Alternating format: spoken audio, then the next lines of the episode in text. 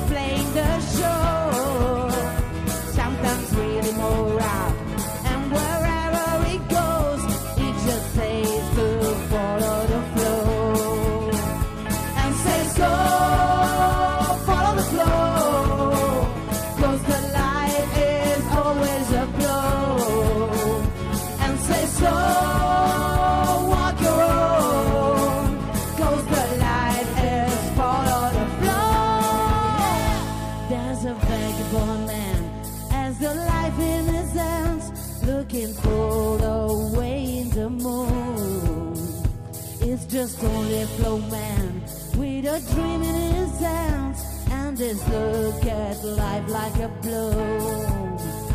And says go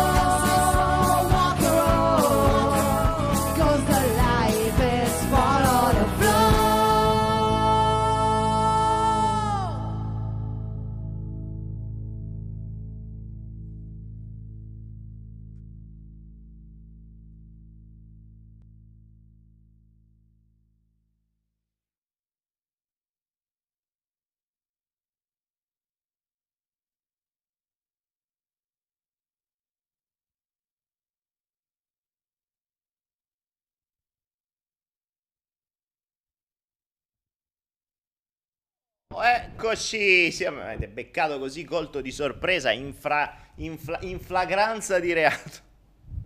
Buonasera, buonasera, buonasera, buonasera a tutti, benvenuti in questo 147 147, non mi ricordo più quanti sono.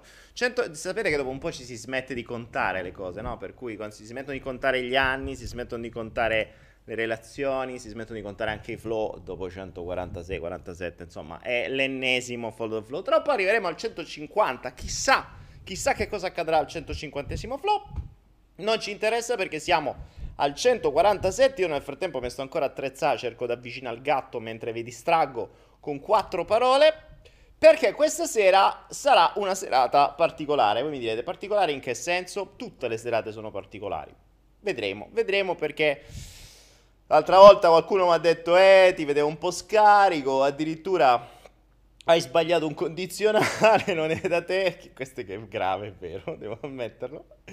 Devo ammetterlo, fortunatamente non mi ha non mi ha visto mio padre, se no mi mandava gli anatemi via WhatsApp, cazzo dici?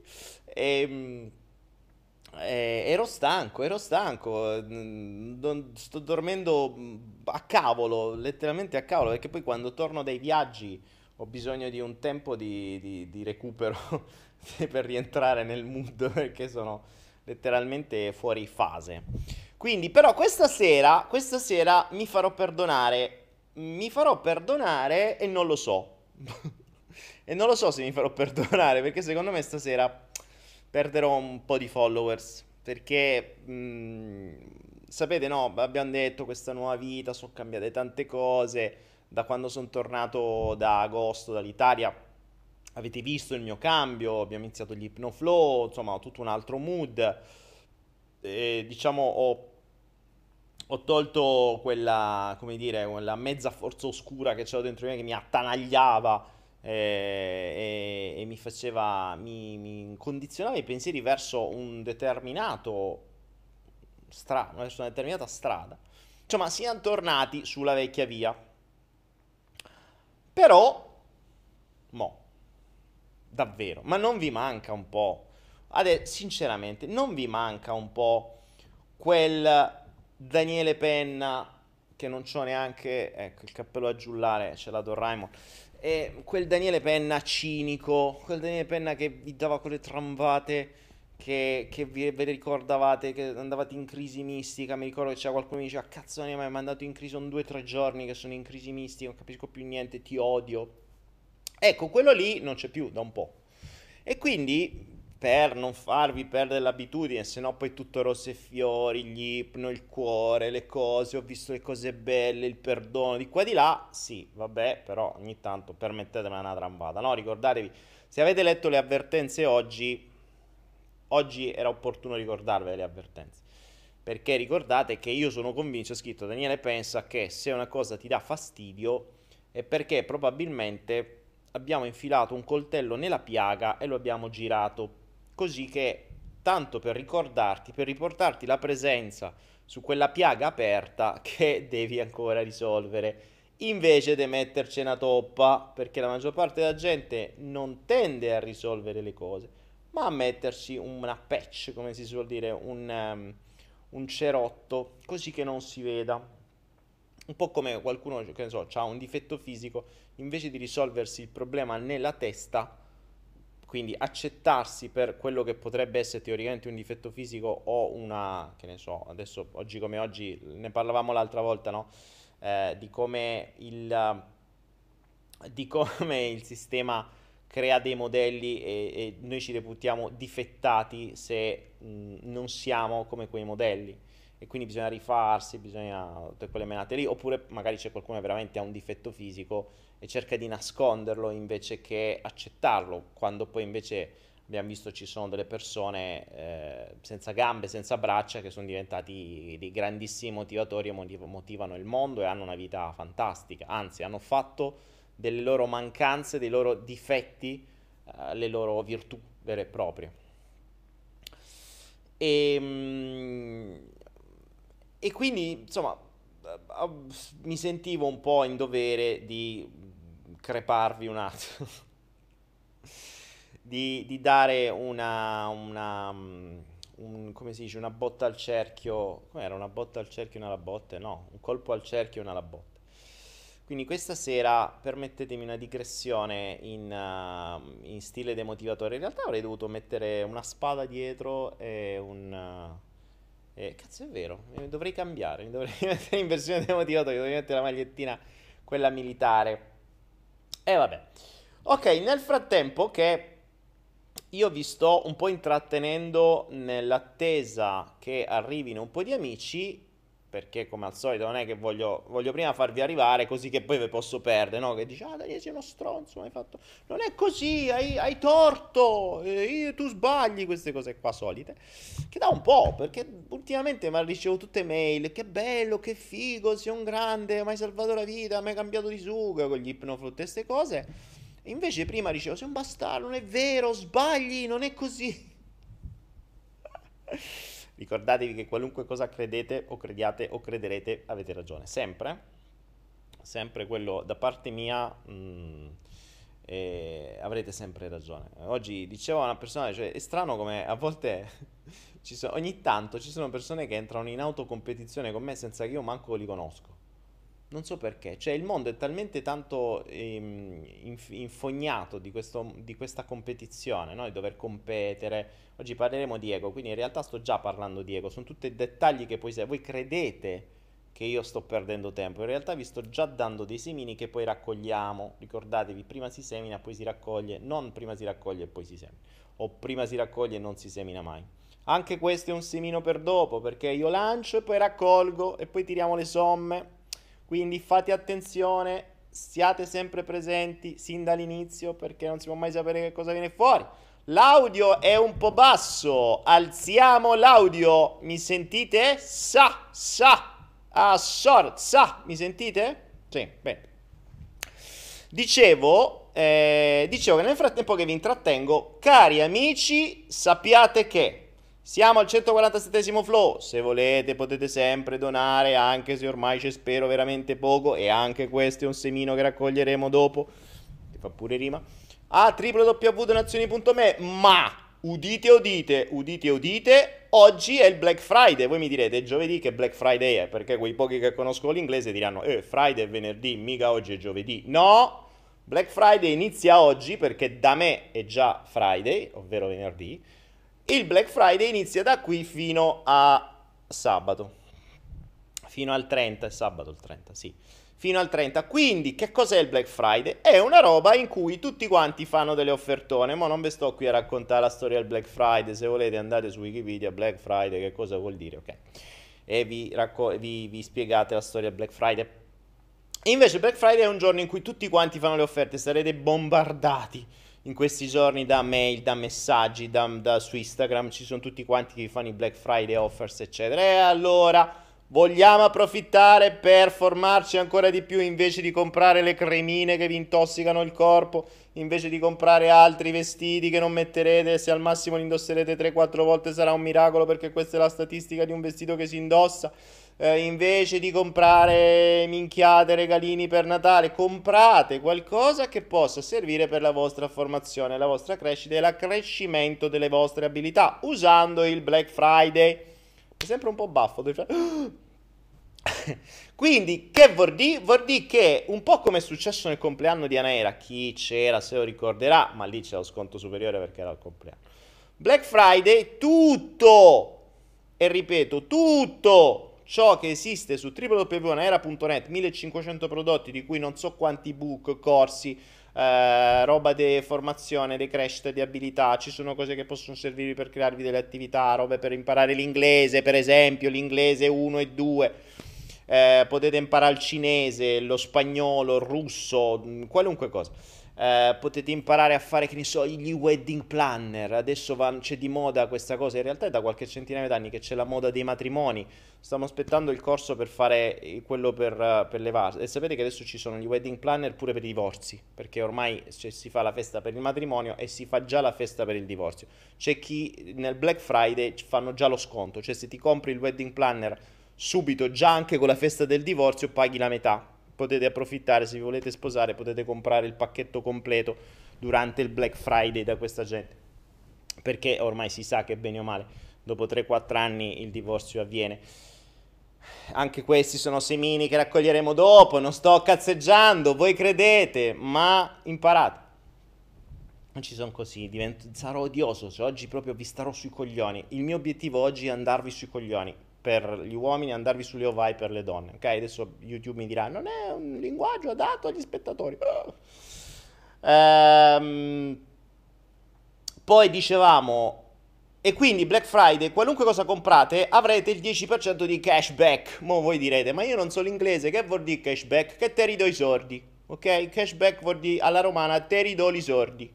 Ovvero se tu compri una roba da, che ne so, 300 euro su Anaera, poi dopo un po', tipo quando finisce il Black Friday, 30 euro ti ritornano indietro sul tuo e-wallet. Oddio e-wallet, che vuol? Non conosco l'inglese, non ho ancora comprato il corso A1 e A2 di inglese su Anaera. L'e-wallet è wallet, portafoglio, i, che sarebbe E, elettronico, quindi il portafoglio interno di Anaera. Quindi voi investite 300 euro sulla vostra crescita invece che andare a cena in discoteca per cercare di ottenere una nuova relazione che poi andrà a puttane come al solito, invece di usare quelli li usate per accrescere la vostra conoscenza, così magari un giorno potrete avere cose migliori. E il 10% vi ritorna indietro. Cosa ci fate con quel 10% che vi ritorna indietro? O ve lo reincassate su PayPal, sulla vostra carta di credito, su quello che è, oppure ci comprate qualcos'altro, quindi vi formate il 10% in più. Capite? Invece di sperperare di più durante il Black Friday comprando minchiate che non serviranno, che vi intossicano o che non servono assolutamente a niente se non a farvi dire grazie da qualcuno che sperate vi accetti, invece così vi formate, vi accrescete e evolvete le vostre conoscenze e aumentate il numero di sinapsi nella vostra testolina così che si uniscono di più e riuscite magari a creare dei legami maggiori e fare eh, delle, delle, cose più creative invece di continuare a fare sempre le stesse cose usando strategie diverse, che è il tema di oggi. Quindi Black Friday, 10% cashback, comprate, comprate, comprate, investite, investite, investite, ricevete, ricevete, ricevete i soldi indietro. Tra l'altro vi ricordo che, insomma, stasera sto proprio così. Si vede che stasera ho dormito. Vedete perché a volte è meglio che io sono stanco? Perché se io sono stanco rincoglionito bene o male, sai, voi vedete eh, il, il, flow ed è una cosa normale. Se sto sveglio, eh, poi rischia che succedano questi sconvolgimenti. Non posso essere sveglio sempre. Non è che vi posso dare due trambate a settimana. È troppo. Il fisico non regge. Cioè, la gente sbrocca con molto meno. Quindi, quindi mh, tra l'altro, vi ricordo che c'è il corso, ovviamente per chi se lo può permettere, non tanto per l'investimento, ma per chi ce l'ha. Cioè, se avete più di 30.000 euro fermi in banca che non lavorano, cioè soldi per cui voi avete lavorato ma che loro non lavorano per voi. Quindi voi avete fatto gli schiavi per loro e loro non stanno facendo gli schiavi per voi, il che è assurdo, però se li avete fermi in banca a quell'enorme interesse pari allo 0,01%, cioè che non vi danno niente, anzi gli dovete da voi qualcosa per tenerli in banca, e li volete moltiplicare nell'arco di più o meno 7 anni, c'è questo corso che ho realizzato, che secondo me è uno dei corsi più belli che abbia mai fatto, nel senso che è più pratico ed è quello che io sto utilizzando. Considerate che io allo stato attuale sui miei investimenti, quindi sul patrimonio investito attraverso quello che insegno in quel corso, sto mediamente tra l'8 e il 10%, no in realtà anche di più, mediamente di più, sono tra, sì, diciamo 9-10% annuale, compounded, quindi composto vuol dire che se avete 100.000 euro a fine anno ce ne avete 10.000 in più, se non di più. Quindi l'anno dopo ce ne avrete 110 e così via. E eh, non stiamo parlando, se li investite in banca 100.000 euro, a fine anno avrete forse, forse, forse, forse mh, mm, 500 euro, se siete fortunati, se siete fortunati. Qui ne avrete 10.000, ok? Quindi parliamo del 8, 9, 10, 11, 12%, dipende poi dalla strategia che si usa che spiego nel corso ed è un corso sempre aggiornato, un corso adesso dove dovrò aggiungere altre cose perché io sono sul pezzo, faccio questo tutti i giorni, quindi sono sempre eh, aggiornato su quello che accade nel mondo perché io per primo faccio questo tipo di investimenti. In più c'è un canale Telegram dove do gli aggiornamenti, dove spiego che cosa faccio io, a volte sposto, faccio, dico, insomma, ed è una roba dove non si parla di trading, non si parla semplicemente di investimenti, quindi sono cose che veramente si possono fare una volta ogni tanto o cioè tempo impiegato davvero pochissimo, 5 minuti, 10 minuti, giusto all'inizio devi seguire il corso, capire un attimo, una volta che entri nella, in, nella modalità poi diventa veramente molto banale. Corso che ha un investimento richiesto insomma un po' alto, ma perché? Perché è un corso che necessita eh, il fatto che non devono saperlo tutti, perché più lo sanno meno guadagniamo tutti. Quindi se io lo dessi gratis o lo dessi a basso costo io guadagnerei meno, quindi già eh, faccio tutto gratis, se poi mi dovete levare pure le fonti di reddito perché tutti lo sanno, anche no. Quindi se volete sapere ciò che serve per il denaro, è giusto che il denaro venga ripagato col denaro, la formazione venga ripagata con, niente, formazione ripagata con niente, con il vostro grazie, ma va bene uguale, non importa, perché questo diventerà anche una parte di quello che vi sto per dire oggi. Siamo solo 165 spettatori, grave, si vede che già qualcuno... Eh, che già qualcuno se n'è andato appena ha visto ego, cose varie, ha detto qui è meglio tira una, una, una cattiva parata, è meglio che me ne vado.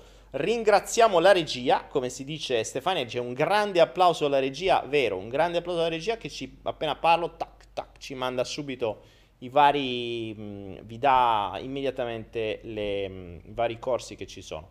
Eh, quindi il corso che vi dicevo, raddoppio il tuo patrimonio in 7 anni, che ha un determinato investimento ma che è pochissimo rispetto a quello che potete guadagnare poi appunto grazie ai vostri investimenti, se lo prendete adesso avete il 10% di cashback, quindi vi ritorna indietro. Inoltre, se invece avete piccole cifre, c'è l'altro corso che vi porta a guadagnare il 6,5% annuale invece di raddoppiare il patrimonio in 7 anni, si guadagna un po' meno, ma è sempre tantissimo, che ha un investimento molto più basso e che potete investirci anche 100 euro. C'è gente qui che ha fatto quel corso e ha già ripagato il, l'investimento del corso nell'arco di pochi mesi solo con quello che ha investito. Quindi, um, detto ciò, detto ciò, detto ciò, detto ciò, eh, che dire?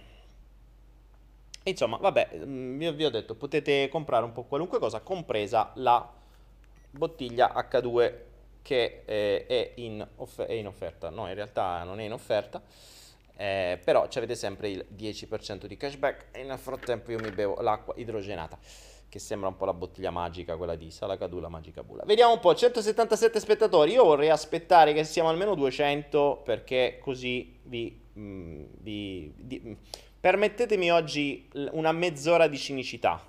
Cinicità, che sembra un, anima, un insetto, invece la cinice, no, è la cinice, la cinicità è essere un po' cinico, cioè mh, mm, permettete di essere un po' stronzo ma in senso buono, non in senso mh, cattivo, non in senso ve voglio far male per il gusto di farvi male. No, ve voglio far male il gusto, con, per il gusto di farvi bene, perché quello è il senso. Vediamo, vediamo.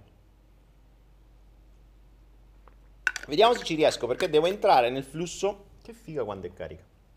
Devo entrare nel flusso perché devo avere i pensieri. Allora. Um, ehm, 186 spettatori, ci siamo, ci siamo, ci siamo. Nel frattempo vediamo, che, ditemi voi, qual... ci ho parlato da mezz'ora, sono 20 minuti che sto parlando di niente. Cioè, no, basta. Siamo su 187 spettatori, basta, stiamo, stiamo già perdendo followers. Vabbè, cominciamo. Allora, allora, allora, allora, allora. Oggi il titolo di questo flow è Ego stratagemmi e involuzioni. In realtà stratagemmi era troppo lungo e ho scritto strategie. Perché stratagemmi nella, nella, nella, nella cover di YouTube non andava bene. Di cosa voglio parlarvi? Di cosa voglio parlarvi? Vediamo.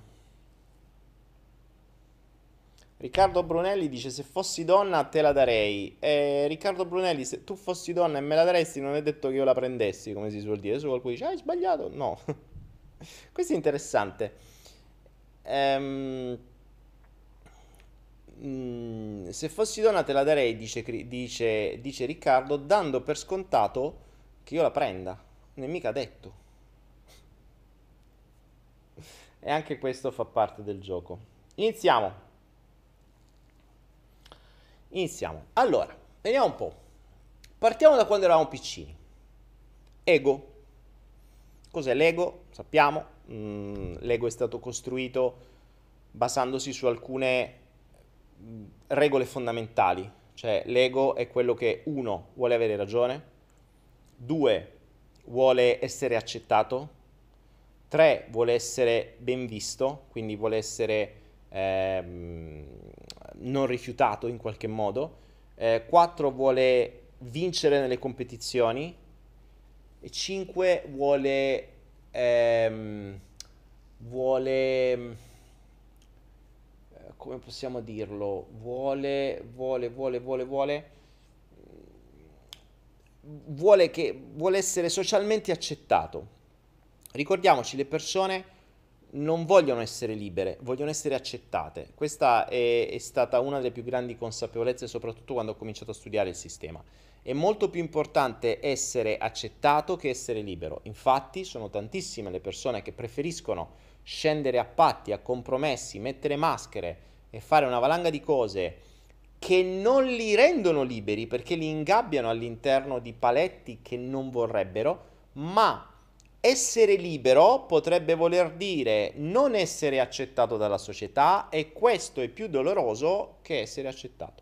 Quindi molte persone preferiscono essere accettate ma schiave o essere accettate ma ingabbiate, essere accettate e avere le ali tarpate invece che essere libere, perché libere può voler dire appunto restare da soli teoricamente, perché in realtà quando poi cambi la vibrazione eh, ricevi e ottieni altre persone libere.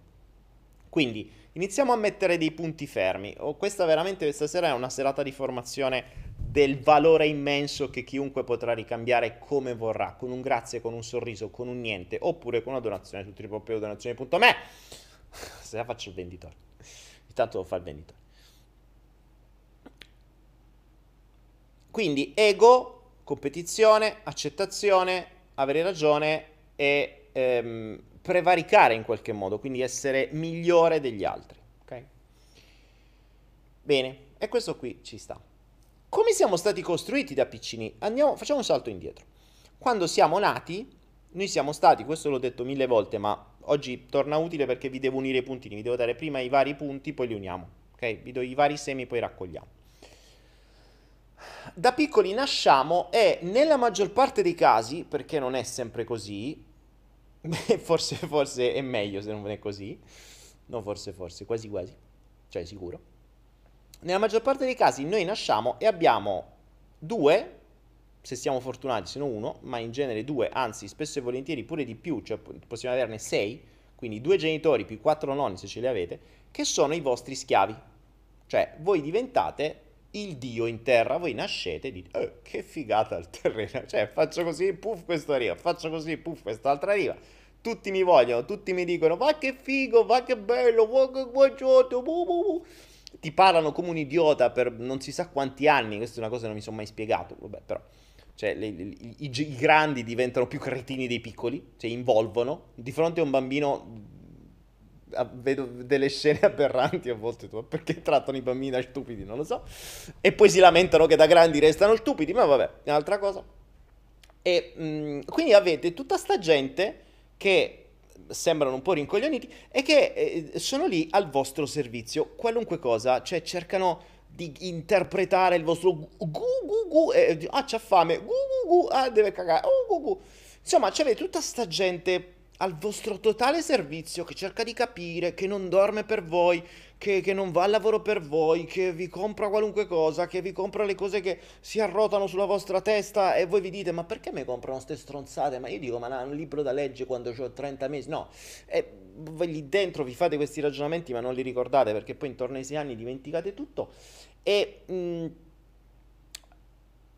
e mm, e, e, capite quanto è figo il mondo che tutti sono a vostra disposizione. Quindi cosa siete? Diventate egocentrati, cioè il mondo ruota attorno a me. Un po' come quelle minchiate che vi attaccavano sopra la culla dove c'era l'aeroplanino, un, un perno centrale e gli aeroplanini che giravano attorno. Ecco, mo- gli aeroplanini erano i genitori, le persone, tutto il resto, e voi eravate il centro del mondo. Quindi voi diventavate il centro del mondo. Ed è stato così per un bel po'. Mamma voglio questo, mamma te lo compro.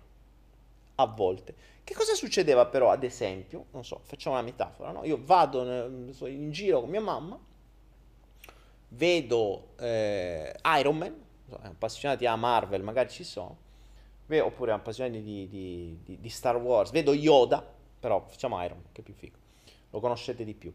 Vedo Iron Man e vedo Capitan America, i due giocattoli Oh, e, però Iron Man è più figo e grosso, una cosa... Mamma, mamma, voglio, papà, voglio Iron Man, comprami Iron Man, cazzo voglio Iron Man. E magari Iron Man costa una cifra, i miei genitori non se lo possono permettere, non mi vogliono dire di no, però cercano di spingermi verso l'acquisto di Capitan America, che è più piccino e costa di meno. Pottarocco magari arriva dalla Cina, non è origina, che ne so. Dici, ma come no? Iron Man, ma quello è fatto di ferro. Guarda invece, eh, prendi Capitan America che c'ha lo scudo, le protegge. Quello invece è tutto finto. Questo invece, vedi i muscoli, quello invece non c'ha i muscoli, c'ha tutto di ferro. E insomma, si inventano un sacco di cagate perché te vogliono vendere, cioè te vogliono appioppare. Capitano, tu ti impunti e dici no, cazzo, io voglio quei battipiedi, sfo, strilli nel, nel supermercato. Ah! Fai un bordello della Madonna, attirando tutta l'attenzione della gente. Così che cioè, ma la mamma c'ha pure il giudizio. No, te, aspetta, te lo compro domani, aspetta. Insomma, vi impunto fate un casino della Madonna perché voi volete quel cazzo di Iron Man. Vi siete impuntati che volete quello, ma avete dato tutto fino a mo', mo me dovete dare pure questo. Oh, è che... E finché non me lo date, faccio il bordello. A quel punto eh, dice, vabbè, eh, compriamogli sto Iron Man ve comprano Iron Man, poi arriva il giorno dopo e viene il vostro amichetto a casa. E indovinate che cosa c'è il vostro amichetto a casa? Con che gioco viene? Con Capitan America, quello di de- ieri, che voi avete rifiutato. Quindi quello che voi avete rifiutato, improvvisamente diventa il vostro obiettivo. Cioè che no, cazzo, ce l'ha lui, non lo devo avere pure io. E ricominciate a fare un bordello della Madonna perché volete quello che hanno gli altri. E giustamente Ostamai eh, ieri hai fatto quella cacciata della Madonna perché non hai voluto questo, mo vattela a pian ponder cu. Cioè, non ve lo può dire, no? Però l'idea, nell'ottica vostra madre, non usa ancora quelle parole, cerca di spiegarvelo in un modo politically correct o, o children correct, no? Adesso c'è YouTube che ci sta facendo firmare l'accordo Coppa che eh, dobbiamo, dobbiamo, dire se i nostri contenuti sono per i bambini oppure no. Ovviamente i miei sono nessuno, io ho firmato che nessun mio contenuto è per i bambini, perché sia mai, è per i grandi, è per, cioè o meglio, è per i bambini che hanno più di 20 anni, 30 anni. E, ehm, e, quindi che succede? La dice, come cazzo, l'hai rifiutato ieri, ma hai fatto tutta quella cacciata, ti sei impuntato per volere quello lì, adesso quello che mi hai fatto spendere una cifra l'hai già messo da parte, non te ne frega più niente ma adesso perché vedi quel gioco in mano a un altro, vuoi quello lì? Scusa, eh, ma come ragioni? Questo è un comportamento che i bambini hanno di tutte le età. Ho visto bambini di 20 anni, 30 anni, 40 anni, 50 anni che hanno ancora questo comportamento. Voi ne conoscete qualcuno? Vi viene in mente qualcuno? Mm, scambiate Iron Man e, e e, e Capitan America con uh, relazioni, con persone, con, uh, con uh, che ne so, ehm, vi arriva il ragazzo che vi piace, la ragazza che vi piace, che magari mh, in quel momento vi interessa anche, venite rifiutati, poi voi vi andate a mettere con l'amica, ci sono tanti anni fa, Giustamente avevo una persona all'inizio quando ero piccino. Una ragazza che frequenta, che, con cui lavoravamo assieme, cioè collaboravamo assieme in alcune cose, una roba, mi ricordo, ne ha associazione, mi ricordo ne ha, avevo 18 anni. E questa ragazza molto carina, simpatica, cioè lavoravamo assieme, quindi stavamo sempre assieme, molto molto bellina. In qualche modo io ero ancora piccolo, idiota e sfigato, quindi insicuro a morte.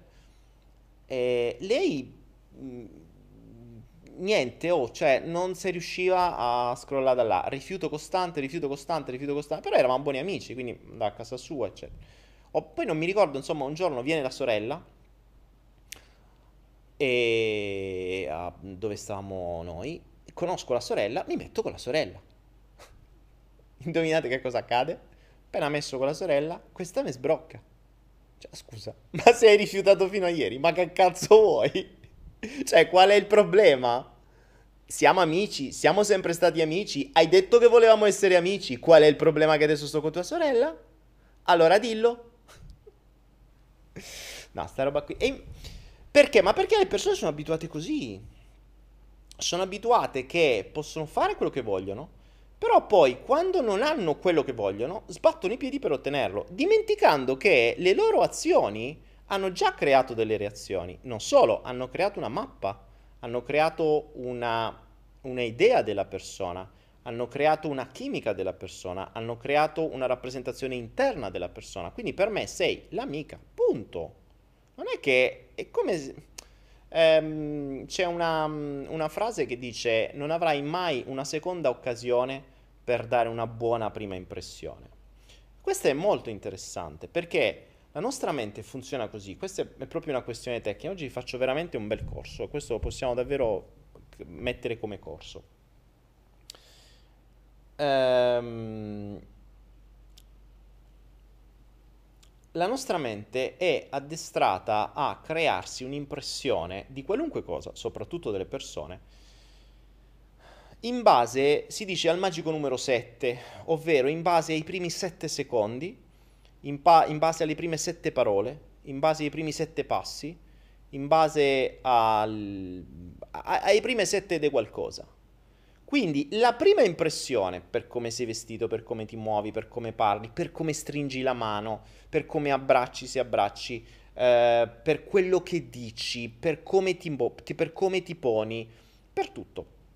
Non solo nel corso di comunicazione non verbale, insegno Mm, che una cosa automatica che fa la nostra mente nella prima impressione, quindi in questi primi sette secondi, sette passi, sette parole, eccetera, è fare una sorta di check mentale e quindi verificare la cordialità della persona e la dominanza, ovvero la possibilità se di sesso opposto o comunque se di sesso che vi interessa perché mo con i fluidi non si capisce se è opposto o meno, è la possibilità di averlo come partner sessuale. Attenzione, questo accade anche alle suore, cioè è una cosa mentale. La, la mente nei primi 6-7 secondi fa questo ragionamento, cordialità, dominanza, partner sessuale. Voi non ve ne rendete conto, ma accade. È stato studiato, è stato fatto con le tomografie, con le, con le, mh, con le attivazioni del cervello, c'è, c'è tutto uno studio dietro questo. Lo spiego nel corso di comunicazione non verbale se non l'avete fatto. Quindi queste sono le prime cose che partono in automatico nella prima, prim- nella prima impressione. Attenzione, la prima impressione è difficilissima da smontare perché nella prima impressione di una persona noi creiamo una sinapsi dedicata a quella persona che lega quella persona a, un determina- a una determinata mappa che ci siamo fatti in 7 secondi. Ok? Mettendo anche questi dati, cordialità, dominanza, partner sessuale, se è un possibile partner sessuale, se è uno quelli della, del sesso che non vi interessa, questo lo togliete. Però cordialità e dominanza c'è sempre. Ok, dominanza, che vuol dire dominanza? Se è dominante o se è sottomesso. Mm, questo ci viene dai, dal, dal, dal, cervello rettile, ci viene dal, dal nostro essere animali, cioè negli animali sapete che si va per branchi, si va per... Eh, si va appunto per dominanza, no? i cani, i gatti, gli animali cosa fanno? Marcano il territorio perché dicono qua ci sto io, quindi nel caso in cui entra un, un essere dello stesso sesso che è dominante, deve dimostrare la dominanza, devi fare un culo così e dire no aspetta questo territorio diventa mio. Oppure se sottomesso dice ok io sono sottomesso a te, tu sei il mio capobranco, fai tu, io entro nel tuo branco e andiamo avanti assieme. Quindi questa è, è, è, un po' la logica di, di dominanza sottomissione che la nostra mente fa in automatico, ok? Quindi, perché siamo arrivati a questo? Qualcuno diceva prima nella chat, uh, leghi i pesci al brodo, che non ho mai sentito, però i pesci in brodo ci stanno pure, oh, insomma, si mette un po' di tutto nel brodo. Perché ha tutto un senso. Quindi cosa accade? Che, dicevamo prima, se fate questo giochino come è successo a me tanti anni fa, che tu dai una, un'immagine e poi la vuoi cambiare, perché sono cambiate cosa? Sono cambiate le, le condizioni fuori, perché prima ti andava bene un determinato rapporto, poi entri in competizione, a volte, oppure poi ti senti rifiutata, perché giustamente prima potevo avere le attenzioni verso di lei perché poteva interessarmi. Poi ho scoperto che te mi rifiuti, ciao, sta bene così. nella maggior parte dei casi. C'è da dire anche che oggi come oggi nel mondo relazionale e con gli uomini sempre più idioti, più vengono rifiutati, più vanno lì a, a pregare, perché appunto, e torniamo alla dominanza o alla sottomissione, un dominante viene rifiutato e ti dice ciao bella o ciao bello, sta bene così, non sei tu quello che te perdi. Un sottomesso comincia lì a pregare, a baciare i piedi nella speranza di essere eh, ripreso o di, ess- o di ricambiare la prima impressione. Cosa che, ripeto, la prima impressione è molto difficile da cambiare. Perché? Perché la prima impressione è l'impatto che viene dato, tutto il resto potrebbero essere maschere che vengono messe all'occorrenza. E qui vi faccio un altro esempio. Mm, vi sarà capitato questa è una cosa molto interessante perché questo è uno schema che molti di voi hanno visto. Relazioni, eh. tra l'altro iniziamo il mondo relazioni perché prossima settimana avremo una sorpresa, avremo un ospite eh, con cui faremo uno o più flow assieme, vediamo quanto tempo si trattiene, dove parleremo di sesso e relazioni. Mm, andremo, sarà vietata ai minori sicuramente. E, vediamo se lo possiamo fare su YouTube o se dobbiamo migrare su Twitch, non lo so, vediamo. Potrebbe anche darsi che magari facciamo una versione su YouTube e poi migriamo su Twitch per andare un po' giù più pesante, insomma, se vogliamo trattare argomenti un po' più hot, come si suol dire. E ehm, dicevo, schema relazionale. Vi sarà capitato di avere una relazione o di conoscere qualcuno che ha una relazione. Iniziate la relazione, nella maggior parte dei casi le relazioni si iniziano per soddisfazione di bisogni, quindi io soddisfo dei bisogni a te, tu soddisfi dei bisogni a me, ma tutta questa cosa viene nascosta da ti amo, ti voglio bene, sono innamorato, eccetera. Eh, nella maggior parte dei casi, nella fase di innamoramento di una relazione c'è appunto quella chimica da innamoramento che spesso e volentieri è un'attrazione sessuale, una chimica sessuale, eccetera. Ricordatevi che quella dura poco, mm, dura poco, ok? Uh, non ho le statistiche esatte, ma possono essere mesi, se siete fortunati forse un annetto, ma è difficile, soprattutto se non si è creativi, se non si hanno... Uh, cioè se una semplice soddisfazione di bisogni, come la maggior parte delle persone è, e si usa il sesso come uh, trade union, quello dopo un po' stufa. Quindi se non c'è altro, poi le reazioni vanno a mignotte. E ripetiamo, la, la, statistica europea è tre anni e mezzo, quindi mh, mm, potete dire quello che vi pare, ma la statistica europea è quella. Cosa accade? Che iniziata una relazione, finisce la fase di innamoramento, poi si mostrano le persone per quelle che sono, perché la fase di innamoramento è su una facciata, è su quello che mostrate, sulla maschera che mostrate per ottenere l'obiettivo, perché voi trovate una droga che vi piace, la volete a tutti i costi, vi innamorate di quella droga, nel senso che la volete veramente a tutti i costi, e a tutti i costi vuol dire che che, che devo fare per avere quella droga?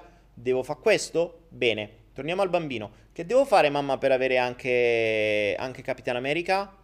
Mm, perché, ok, ieri ho battuto i piedi e mi hai comprato Iron Man. Adesso non posso ribattere i piedi. Allora, non me lo compri Capitan America. Aspetta, aspetta, vediamo. Che cosa posso fare? Dice il bambino per avere Capitan America. Mamma, ma se, ma se, ma se, se ti aiuto a lavare i piatti, me lo compri? Ora, il bambino non gliene frega niente di lavare i piatti. Non lo sta facendo per darvi realmente una mano, non lo sta facendo per, uh, per, per uh, aiutarvi o per uh, togliervi un po' di lavoro. Non lo sta facendo perché vi vuole bene, vi vuole e vi vuole vi vuole alleggerire del lavoro che fate da, da, da, mamma domestica. No, lo fa esclusivamente per avere Capitan America. Ok?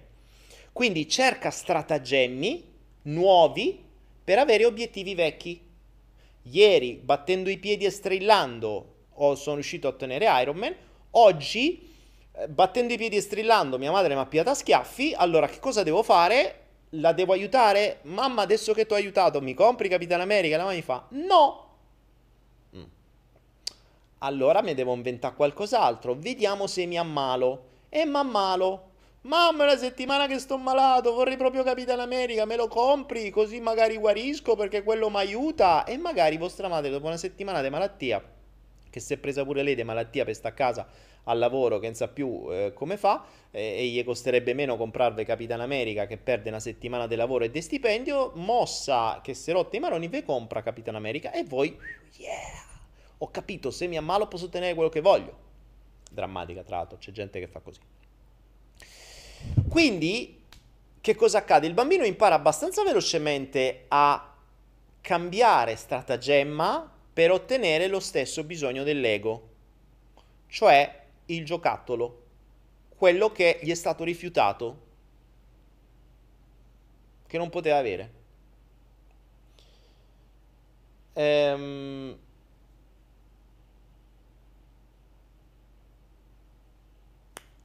Quindi, adesso mi ero fermato un attimo a leggere un po' di, un po' di, di, cose. Stasera non niente Hypnoflow, molto meglio ragazzi. Questa sera è un vero e proprio corso, sto cercando di farvi arrivare a un punto mh, mm, che forse iniziate a comprendere, o forse non ancora perché ci state troppo dentro.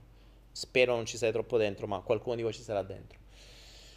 Quindi l'ego trova strategie diverse per ottenere la stessa cosa. Dal di fuori sembra che noi siamo cambiati. Vedi? Io non strillo più, io adesso ti aiuto a lavare i piatti. Sono cambiato. Dai, adesso che sono cambiato, me lo dai un premio. Mi compri Capitan America. Dai, dai, dai, dai. Okay. Diventiamo grandi. Relazione, passa il periodo di innamoramento, ci incominciamo a stufare pure a trombare perché tanto è sempre uguale. E ci vuole qualcos'altro. Questo qualcos'altro non c'è perché poi vengono fuori gli schemi veri, vengono fuori gli strati della cipolla un po' più profondi, no? Quando cominciamo a, eh, sai, quando magari si vive assieme diventa difficile mettere troppe maschere, prima o poi si viene sgamati, qui non si sta più assieme, non si sta più bene assieme, finché ci si lascia, qualcuno manda a fanculo l'altro.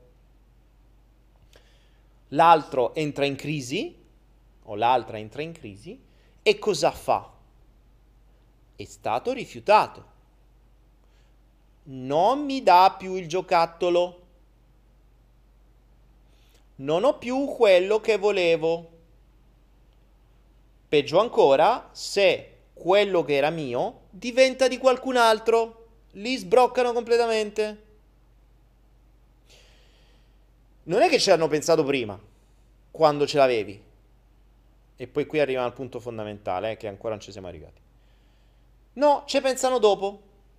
Allora cosa fanno? Cominciano a piagne o comunque a chiedere spiegazioni dicono eh, non, così non va bene, se non cambi, vaffanbene, cioè non sei cambiato, non sei cambiato per niente, così non mi va più bene vivere con te, vaffanculo, ok?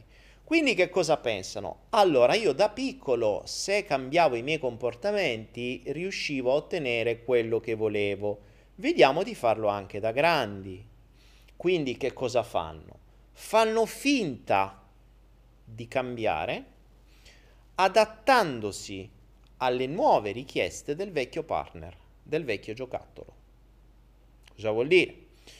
L'ipotesi classica, questo accade quando eh, qualcuno dei due evolve, o meglio evolve, evolve in parolone, qualcuno dei due ha nuove conoscenze, ok? E comincia a avere dei nuovi comportamenti, perché magari cambia veramente qualcosa. Quindi uno dei due partner parlo di uno dei due perché siete tutti abituati ad avere relazioni con un'altra persona soltanto, quindi è inutile che facciamo altre ipotesi, se no poi mi gridate allo scandalo. Però so che nel mondo tradizionale la famiglia del Marino Bianco è fatta da due persone, adesso la nuova famiglia è fatta da due persone di sesso uguale, diverso, irrilevante. Comunque sempre dei due so. Quindi l'altra persona che ha perso il giocattolo e che magari è diventato di qualcun altro il giocattolo, sbrocca e vuole riottenerlo.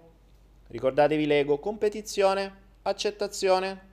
Cioè non è che gode per essere libero e finalmente ritrovarsi uh, perché per poter fare quello che vuole e magari cambiare, evolvere, crescere anche con altre persone. No, vuole quello che ha perso perché deve essere accettato, perché deve poter competere, deve vincere le competizioni. Ricordiamoci lo schema dell'ego.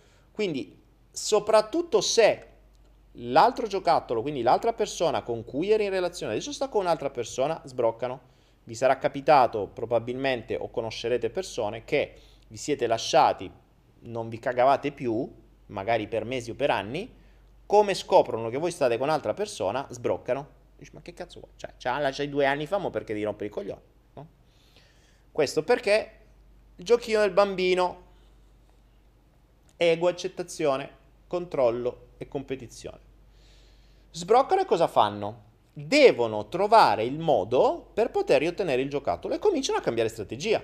Vengono là e ti piangono. Oh, non ce la faccio più senza di te, ho capito, una persona della mia vita. Ok, vuoi rimandare a fanculo? Strategia non funziona, proviamone un'altra. Vengono lì e te menano. Oh, ti faccio le cause. Oh. Minchia, ieri piagnevi, oggi mi fai causa. Va bene, ti metto l'avvocato e te mette in culo ancora di più. Altra strategia non funziona. Poi cosa fanno? Questo lo racconto ne Io sono il Baubao, no?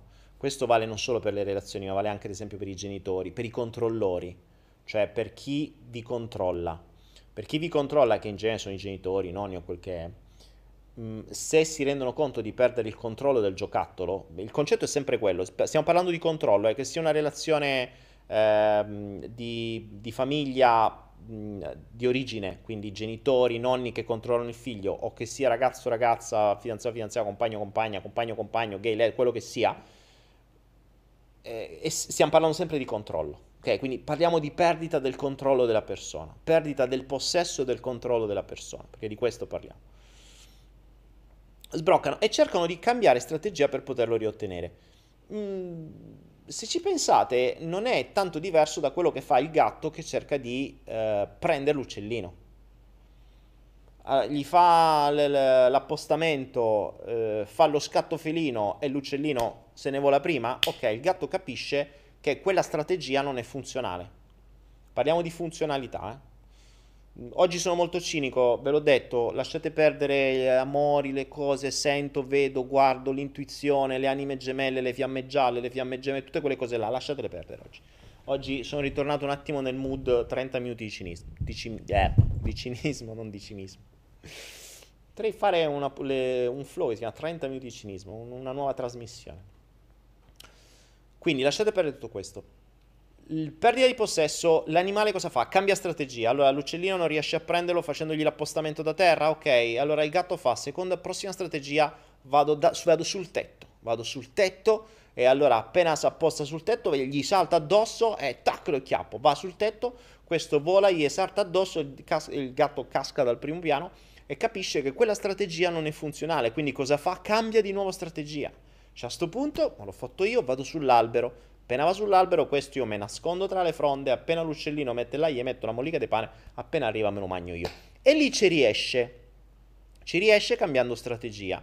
Questa stessa logica animale lo fa qualunque persona che cerca di ottenere un possesso, quindi di, di, di ottenere qualcosa. Il bambino lo fa per ottenere il Capitan America usando le strategie diverse finché non becca quella funzionale ad ottenere il premio, perché parliamo di questo, funzionalità ad ottenere un premio, ok?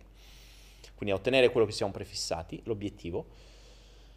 E, um, idem, la persona che magari vi siete lasciati, con, cui vi siete lasciati, vi cambia strategia. Eh, che ne so, scopre che voi avete cominciato a cambiare idea perché state guardando i video del santone guru eh, indiano che vi dice di, di Osho. Ecco, seguite Osho e incomincia a dire no perché il non attaccamento di qua, di là.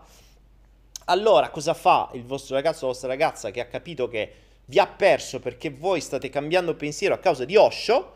Prima si mette a piangere e non c'è riuscito, poi viene lì e vuole fare le cause con l'avvocato e non c'è riuscito, poi viene là e fa la serenata sotto casa e si becca la, un, un, secchio di, di, olio bollente addosso e, e, quindi non c'è riuscito, quindi dice allora aspetta, devo far, devo far vedere che sono veramente cambiato devo far vedere che sono veramente cambiato. Come faccio? Cos'è che sta studiando Osho? Mo me compro tutti i libri di Osho e comincio a parlare con le parole di Osho. Così capisce che io sono diventato come lei e quindi mi riprenderà. Molla quello stronzo e ritorna con me. Perché io so più io di Osho, mi faccio pure crescere la barba, mi vesto de bianco e parlo lento come Osho, cinestesico, che quando te parla ti fai due coglioni così che lo devi mettere a tre per per poterlo sentire adesso gli, quelli che amano Osho mi odieranno. E, ehm, E a quel punto se studia Osho, non col fine di capire quello che dice Osho, perché magari tra mille cose qualcosa di giusto la dici anche, coerente come pochi, ma va bene, non con quel fine. Lo fa col fine, vi ricordo, il bambino non vi aiuta a lavare i piatti perché vi vuole alleggerire il lavoro, vi aiuta a lavare i piatti perché vuole comprare Capitan America. Ok? Quindi il vostro compagno, la vostra compagna non ricomincia, non, non comincia a studiare Osho perché gli frega qualcosa dell'evoluzione spirituale o di quello che è, ma lo fa per riottenere il possesso e il controllo della persona. E quindi vi verrà da voi, vi comincerà a mandare i messaggi stile Osho. Vi comincerà a parlare in questa maniera, sono veramente cambiato, so, non devo essere attaccato, il non attaccamento, e vi tira su tutta questa serie di supercazzole che in realtà hanno su un solo benedetto fine. Sapete che cosa accade? E anche di questo molti di voi hanno avuto esperienza?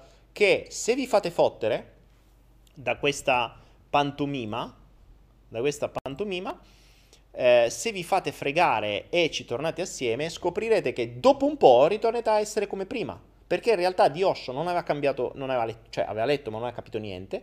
L'obiettivo era solo riottenere il giocattolo e poi ritornerà a essere esattamente come prima, perché non è cambiato. Vi ricordate la storia delle due barche che ho detto qualche, qualche flow fa? eh, la, la, metafora delle due barche, se l'imprinting è uno, quella è la strada. Ma sapete qual è il paradosso? E qui c'è il paradosso vero e proprio. Qui forse le persone se lo dimenticano. In una relazione, se la persona cambiasse davvero, non avrebbe più bisogno di voi. Quindi se una persona cambiasse davvero, al massimo vi potrebbe solo dire grazie, buona vita. Perché quello è il caso in cui è veramente cambiata. Cioè, se io... Vediamo se questo vi arriva un momento cazzo a qualcuno, eh? E poi ve ne do un altro. Mi metto preciso così mi ascoltate meglio. Se io creo una relazione basata sui bisogni. Quindi tu soddisfi il bisogno a me perché, che ne so, mi dai accettazione, mi dai sicurezza, mi dai riconoscimento, mi dai quel che è. E io do, soddisfo un bisogno a te, che può essere accettazione o eh, quale altra roba, fiducia, quello che è. Le nostre relazioni sono basate, sono basate su dei bisogni, sulla soddisfazione dei bisogni. Quindi, non su un amore, ma sulla soddisfazione di un bisogno, cioè su una mancanza, sul riempimento di un buco non pensate male, quello è un'altra cosa, quello succede soltanto all'inizio, dopo un po' ci si annoia. Sul riempimento di un buco emotivo, non fisico. Il riempimento del buco emotivo non si riempie e soprattutto non ci si annoia. Non si riempie mai. E non è neanche piacevole. Cioè è piacevole mh, quando si ha una, una sensazione di finto piacere, perché hai la soddisfazione o meglio, è l'allontanamento un, da un trauma che da piccolo hai avuto. Ricordiamoci che i bisogni nascono dall'allontanamento da un trauma, quindi se da piccolo mi hanno abbandonato, da piccolo mi hanno rifiutato, io svilupperò il bisogno di accettazione o di riconoscimento di quel che è, per far sì che io cercherò tutte persone che non mi facciano rivivere il trauma che ho ricevuto da bambino. Quindi avremo questo elastico, no? Quindi invece di andarmelo a risolvere il trauma, io cercherò qualcuno che mi soddisfa il buco, che mi soddisfa il buco emotivo questo c'è una digressione in cui parlo del, dei buchi emotivi. Ora, questa... Ehm, questa cosa qui diventa interessante perché se io cambio davvero, e cambio vuol dire che mi sono risolto il mio bisogno, vuol dire che mi sono risolto il mio rifiuto, vuol dire che mi sono risolto la mia non accettazione, vuol dire che mi sono risolto il mio abbandono. Se io me lo so risolto, non ho più bisogno di te. Perché se tu mi soddisfavi soltanto il mio bisogno di accettazione, o mi facevi da mamma, o mi facevi da, da papà, o mi facevi da quello che ti pareva, e io me lo so risolto, non ho più bisogno di te, devo evolvere, devo andare avanti, devo risolvermi qualcos'altro. Quindi ti posso, l'unica cosa che ti posso dire è grazie, arrivederci, se veramente sono cambiato. Se invece fai finta di essere cambiato e cerchi ancora di ottenere il giocattolo, vuol dire che non sei cambiato un cazzo. Vuol dire che sei sempre nel bisogno ma hai semplicemente cambiato strategia. Vuol dire che il bambino non ha smesso, cioè non ha compreso che non ha bisogno di avere il Capitan America per farsi accettare dal suo amichetto che è anche lui Capitan America. Non se l'è risolto, sta soltanto cercando di cambiare strategia per ottenere il Capitan America, per essere accettato dal suo amichetto. Non è cambiato niente. Se non un briciolo di creatività nel cercare di creare una maschera migliore per ottenere il vecchio obiettivo. Spesso e volentieri usando la mappa dell'altra persona parlando con le stesse parole, cercando di capire che ne so, a quella persona gli piace che faccio queste cose, allora, eh, allora mo dico che mi piacciono pure a me, oppure me le faccio piacere a forza, eh, così pensa che io veramente sono cambiato. Vedi l'esempio appunto di Osho e di tanti altri. Questo accade anche ad esempio con i genitori o con i nonni.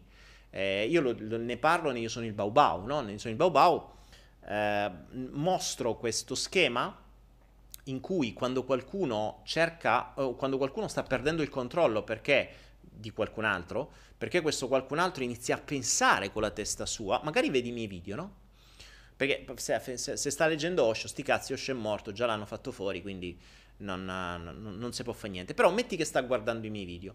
Allora, sta guardando i miei video, cosa dicono? Cioè, allora, io prima controllavo quella persona, mio figlio, mia figlia, eh, come volevo. Poi improvvisamente sta guardando i tuoi video e, e sta cambiando. Non è più sotto controllo, non fa più quello che dico io.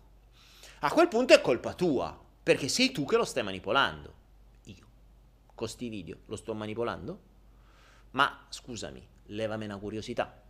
Se tu pensi che tuo figlio o tua figlia è così deficiente, quindi è così manipolabile, che guardando dei video si fa manipolare, chi la manipolava fino ad oggi? Domanda. Perché ricordiamoci che ognuno vede quello che conosce. Quindi se tu vedi che qualcosa sta manipolando qualcun altro, vuol dire che tu la manipolavi fino ad oggi. E in realtà l'unica cosa che ti sta rodendo il culo è che non ci riesci più.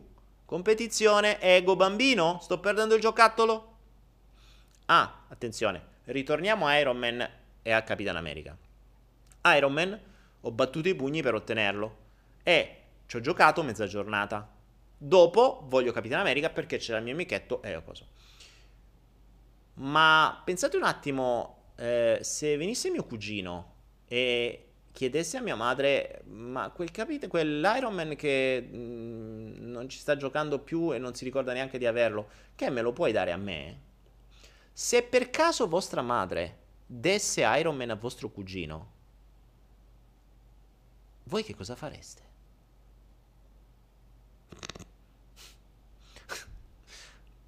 Fatevi un'idea. No, voi non giocate con quel giocattolo da mesi, ve lo siete dimenticati nel cesto dei giochi lo dà a vostro fratello o a vostro cugino. Voi cosa fate? Siete grati? Vai, te lo do io, gioca con tutta, guarda, io non ci gioco più, stai sereno, giocaci tu, è tutto tuo, te lo regalo. Col cazzo, quello è mio e deve stare qua. Io voglio giocare con Iron Man adesso e per il resto della mia vita, tu devi affanculo. Questo lo fa già il bambino a pochi anni, a pochi anni. E pensate che quando cresce cambi qualcosa. No, perché la maggior parte dei casi è costruito così. È stato costruito così. Non è stato costruito in condivisione, non è stato costruito in più dai, più ricevi. Non è stato costruito così nella maggior parte dei casi. Ovviamente non voglio fare di tutta un'erba un fascio, ma nel mondo occidentale veniamo costruiti così. Non è manco colpa nostra. Ma quando ne diventiamo consapevoli è una nostra scelta se restare così o cambiare. Quindi, se realmente cambiano le cose in una persona, non avrà più bisogno di voi, avrà bisogni diversi. Se realmente la persona si risolve, che ne so, un bisogno di rifiuto, perché voi l'avete rifiutata e eh, in quel momento no, vuole, fa, deve fare di tutto per essere accettata, perché fa parte dell'ego del bambino, se veramente cambiasse, vi potrebbe soltanto dire grazie, buona vita, adesso so qual è la mia strada, almeno vado avanti, non ho più bisogno di te. Invece, finché cerca di ottenervi, vuol dire che non ha cambiato una bene amata mazza. Una bene amata mazza. Uh, a che linee placebo dice io avrei fatto il diavolo a 4 Rosa dice io sono stanca di essere sola. Sì, odiosissimi. Sei dentro una setta, dice Silvia Fani. Siete voi la mia famiglia? Dice ok. Eh, se mia mamma avesse dato la Barbie a mia cugina, le avrei dilaniate entrambe, dice Isabella. Capite? Ora, queste, queste qui, le bambine, sono cresciute. Sono cresciute. E allora immaginate queste bambine che hanno magari un marito o un fidanzato, dopo dieci anni si lasciano e il fidanzato e il marito dopo un mese sta con un'altra. Pensate che se la, non, non gli dà manco un po' di fastidio? Pensate che non avrebbero voglia di ficcarle sotto con una betoniera a quella lì che ha, si sta trombando adesso il suo ragazzo, che lei ha rifiutato, eh? Perché magari l'ha lasciato anche lei. Non funziona così. Ma adesso bevo e leggo un po' quello che mi state scrivendo, dopodiché vi do la vera tramvata. Qua. Qui, proprio sulla, qui, sulla giugulare.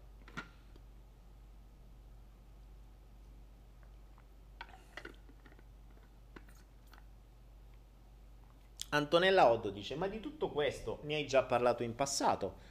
Dov'è la perla nuova? Mo arriva, Antonella. Stai serena, mo arriva. Perché tu questo l'hai capito. Ma manca un altro pezzo. Perché. Tanto leggo un altro po' e poi vi do la trambata. Michael il porco wise dice: Anch'io sono stanco di essere single. Michael, allora, se questo qui diventerà un corso, Michael il porco wise, e già che si chiama così, Michael il porco wise, già devi fare due domande. E uno che in chat, nella maggior parte dei casi, invece di ascoltare, cerca di trombarsi qualunque persona con un'immagine femminile o con un'immaginina femminile che sembra simpatica perché lui riesce a giudicare, tra l'altro, da un pallino così piccolo su, su, su YouTube e ci prova con tutte. Malgrado prenda delle, dei rifiuti pazzeschi, non se ne accorge neanche. A voi a dirgli io in chat a Michael il porco wise che con la strategia che hai tu rischi di restare singolo a vita. Perché è veramente pessima, è pessima. Mm, ne vediamo se riusciamo con l'ospite che avremo eh, tra qualche giorno di fare qualcosa sulla seduzione.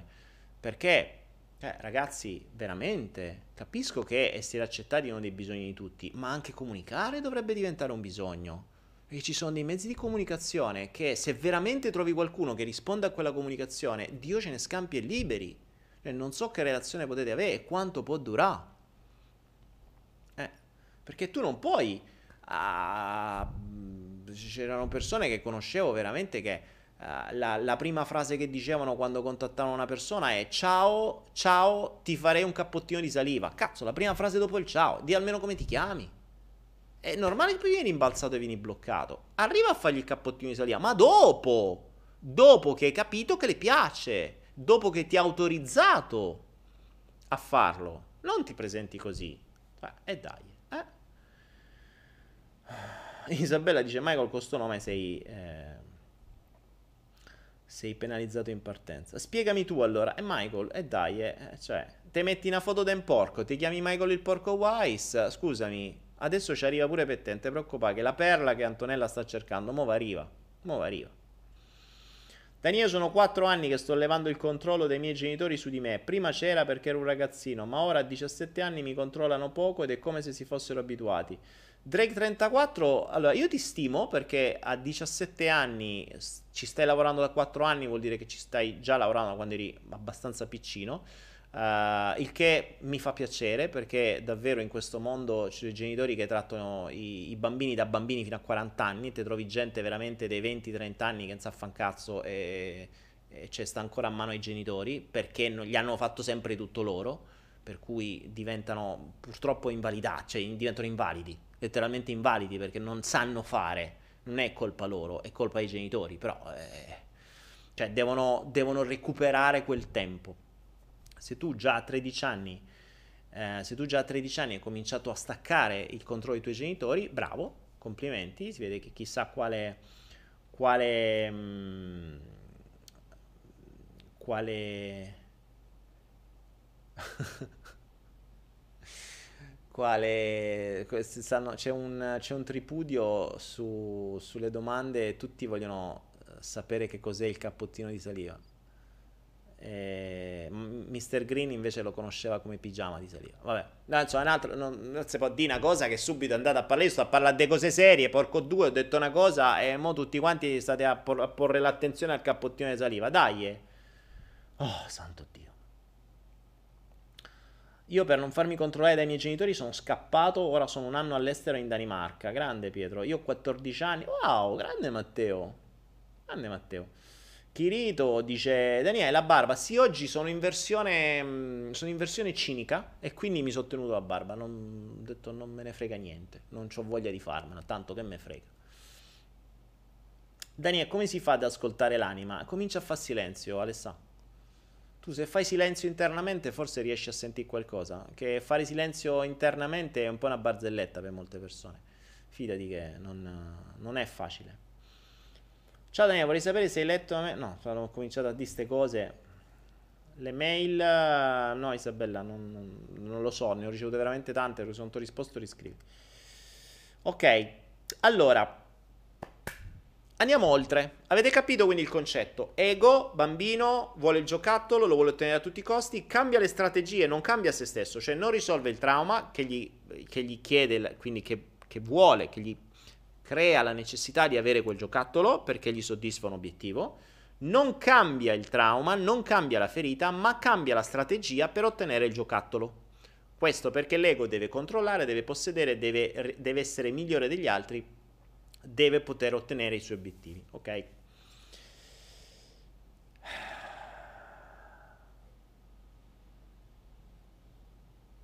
Adesso voglio passare a un'altra parte fondamentale. Antonella diceva, ma la trambata qual è? Un'altra cosa, come vi dicevo, con cui siamo cresciuti, ed è stata la prima cosa che vi ho detto, è che noi siamo cresciuti come degli dei. Noi siamo nati e il nostro primo imprinting è stato tu sei Dio e tutti sono ai tuoi piedi, tutti sono ai tuoi comandi, a prescindere solo perché tu esisti. Tu sei venuto al mondo, sei l'eletto e tutti ti servono anche se tu non fai un cazzo. A prescindere, perché tu sei Dio. Ecco perché nella maggior parte dei casi quelli che hanno ottenuto maggiori risultati nella vita hanno avuto un'infanzia di merda, o sono stati abbandonati o non avevano i genitori o hanno avuto veramente un'infanzia di merda. Perché tutti, è difficile trovare qualcuno che ha avuto un'infanzia rose, rose e fiori e che ha ottenuto dei risultati della Madonna nella vita. Perché cioè, è stato cresciuto in maniera un po' diversa. I figli di papà, è difficile che i figli di papà, voi vedete, se voi vedete la storia della maggior parte dei grandi imprenditori, nascono tutti dalla merda. Ok? E hanno dovuto mangiare pane duro. Eh, è difficile vedere qualcuno, qualcuno dei figli che sia riuscito a diventare meglio del padre. In genere si sputtanano tutto perché non hanno avuto lo stesso imprinting del padre. Questo è anche questa una, una statistica su cui potete fare un po' di ricerche. Quindi noi nasciamo come degli dei. Se avete la fortuna di essere stati abbandonati o come ho avuto la fortuna io che i miei lavoravano, quindi a me mi davano le chiavi di casa a 4-5 anni, se stavo a casa per i cazzi mia, quindi me la dovevo organizzare da solo, ho avuto questa fortuna, che per me allora era il trauma, poi l'ho scoperto, è stata la mia più grande fortuna. Allora, questa fortuna forse è ok. Ma se avete avuto sempre, per non si sa quanto tempo, tutte le persone ai vostri piedi, voi siete cresciuti con l'idea che non solo state su un piedistallo, siete un principe, un re, una principessa o una regina. Infatti addirittura alcuni genitori chiamano principessa, principino, cioè proprio gli pompano l'ego, no? dimenticando che poi quando entreranno nel mondo saranno una merda come tutti gli altri. Quindi tu li cresci da principino, poi questi entrano nel mondo e dicono io sono un principino, spam, prima sberla, che sei tu un principino, spam. E non essendo abituati a piare sberle, poi vanno da mamma e dicono mamma, mamma, ma io ero un principino perché mi piano schiaffi? Questo succede già a scuola la maggior parte dei casi. Quindi che cosa accade? Il principino o il re è un titolo che ti viene dato non per dimostrazione di capacità, ma perché esisti. Cosa che nel mondo animale non esiste. Non esiste. Ora, cominciamo a capire come funziona la natura. Nel mondo anima- animale nessuno nasce capobranco, nessuno nasce leader. Non è che perché tu sei figlio del capobranco diventi capobranco anch'esso, per titolo elettivo. Non è così. Anche perché il capobranco in genere è quello che si tromba tutte proprio perché è migliore e quindi ha cucciolate di tutti i tipi. Non è che diventano tutti capibranco, c'ha una valanga di cuccioli. Cosa dovranno fare questi cuccioli per avere la loro leadership? Se la dovranno guadagnare. Come se la dovranno guadagnare? Dimostrando agli altri, dando agli altri dimostrazione di essere loro utili e funzionali. Forse qualcuno comincia a arrivarci, ma forse ancora no perché c'è state ancora troppo dentro.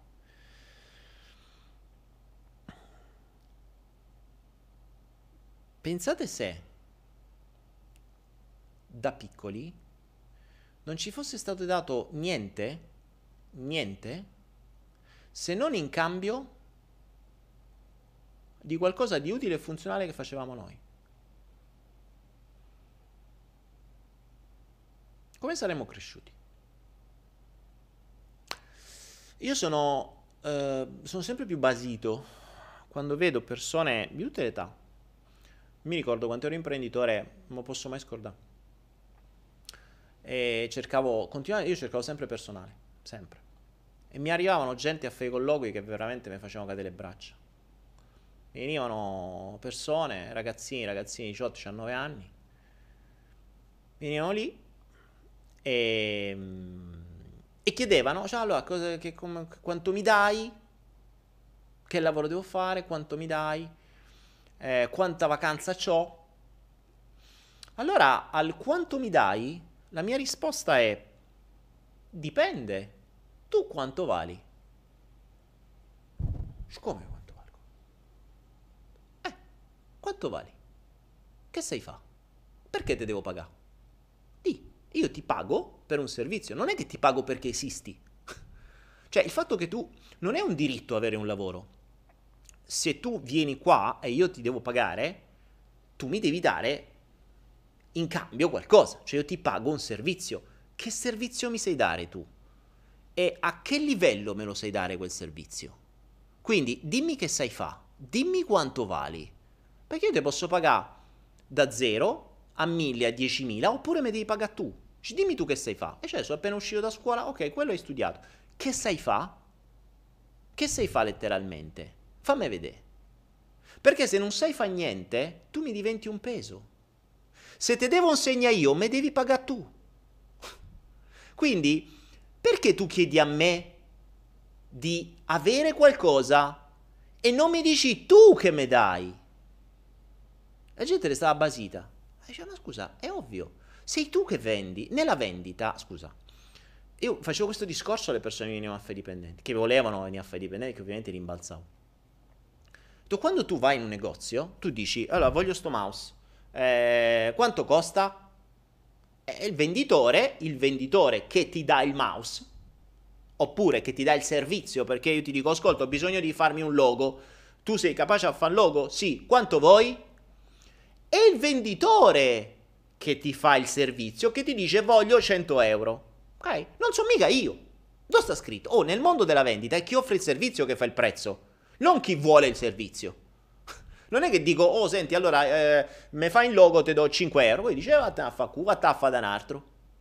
Giusto? Così funziona il mondo. Tranne nel mondo del lavoro, dove arriva uno solo perché esiste, devi dargli uno stipendio eh, non si sa dovuto in base a cosa, in base a delle logiche, senza che questo ti dimostri niente. Ed era per me aberrante sta roba. Scusa, sei tu che vendi, tu sai quanto vali, tu sai quello che sai fare, tu dimmi quanto vuoi, poi mi dimostri che lo sai fare e poi forse vediamo. Pensate che qualcuno sapeva darsi un valore? Diceva, no, vabbè, allora, eh, vabbè, no, ma lo stipendio, ok, ti devo dare 1500 euro. Perché? Che sai fa? Eh, sono appena uscito da scuola. Quindi che sai fa? Sai usare il computer? No. Sai vendere? No. Sai fa, sai usare un programma di magazzino? No. Sai che cazzo sai fa? Sai fa un pacco? No. Eh, che sai fa? Sai comunicare con le persone? No. Hai, hai imparato a... Sai fa customer care? Se riesci a trattare, a gestire il dissenso? No. Che cazzo hai fatto fino a ieri? Hai studiato quattro libri, hai preso quattro voti alle interrogazioni? Ok, bravo, ma che sai fare in pratica? Niente, perché te devo pagare? Mi devi pagare tu. Devi stare qua, mi devi pagare ogni mese perché mi dai fastidio. E te devo insegnare. Forse dopo ne parliamo. Mi devi dimostrare pure che sai imparare però. Non che, come fanno spesso tanti, che si mettono la maschera come il bambino, cambiando strategia solo per ottenere il lavoro. Perché sapete quanti ne ho avuti i dipendenti che finché stavano in prova erano dei mostri. Mm, se sapeva, lavoravano una cifra, tutti velocissimi. Appena diventano dipendenti, cominciano ad avere il ciclo una volta ogni tre settimane che gli dura due settimane. Stanno sempre a casa, si mettono in malattia e stai a posto così. È successo anche questo. Questa è la furbizia italiana, purtroppo. Per cui siamo stati abituati a questo concetto, cioè tutto mi è dovuto il reddito di cittadinanza, la, la, disoccupazione. Ma porca troia, ma trovati un lavoro? Perché devi avere la disoccupazione? Non sei capace? Trovatelo. Cioè. Ora, vabbè, qualcuno mi ucciderà per queste cose. Però sono queste cose qui che continuano a a spingere l'idea che tutto ti è dovuto. Oh, qua in Asia, ragazzi, ho un contratto, il contratto di lavoro classico è 13 giorni di vacanze, cazzi tuoi se ti fai male, cazzi tuoi se non trovi un lavoro, cazzi tuoi per tutto, non hai pensione, non hai assistenza, non hai salute, non hai trattamento fine rapporto, non hai niente e pigli 300 euro al mese. Questo è il contratto standard. Punto. E la gente è contenta. Cioè, basta. No, è il TFR, è la tredicesima, è la quattordicesima, e de su e de giù. Questo non fa altro che continuare a potenziare il principio che tutto ti è dovuto, tu non devi fare un cazzo. Perché se lavoro 12 mesi devo più a 13 e 14? Dove sta scritto? Perché? Me lo dite? Solo perché devo fare i regali di Natale e quindi mi servono più soldi per sputtanarli in minchiate? Beh, ma non ha senso, non è naturale. Ora, questo parliamo del mondo del lavoro, ma questo per dirvi che il sistema pompa il fatto che tu hai diritto solo perché esisti, quando in realtà poi non è così, perché poi ti prende a schiaffi subito dopo, perché poi ti dice sì, tu non hai diritto, perché devi lavorare come uno schiavo per averlo. Però ci hanno insegnato così da piccino. Però ci hanno insegnato così da piccino. La gente continua a dire la perla d'Ani, la perla d'Ani. Non ci siete ancora arrivati, eh?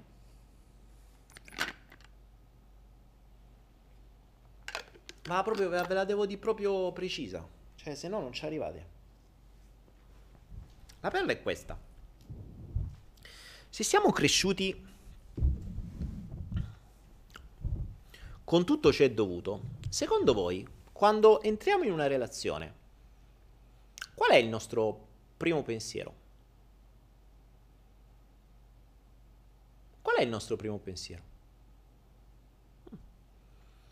Mm, tornate con la mente quando avete quando vi interessava qualcuno e detto cazzo con questo qui mi ci metterei proprio assieme.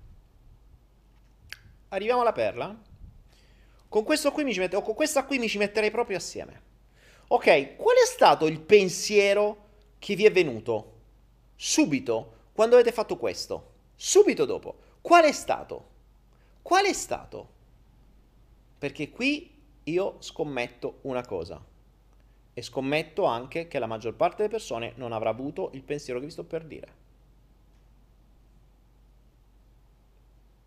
Qual è stato il pensiero? Il primo pensiero è io mi voglio mettere con quella ragazza. Bene, come posso fare per ottenere il mio risultato? Vero? E come posso fare per ottenere il mio risultato?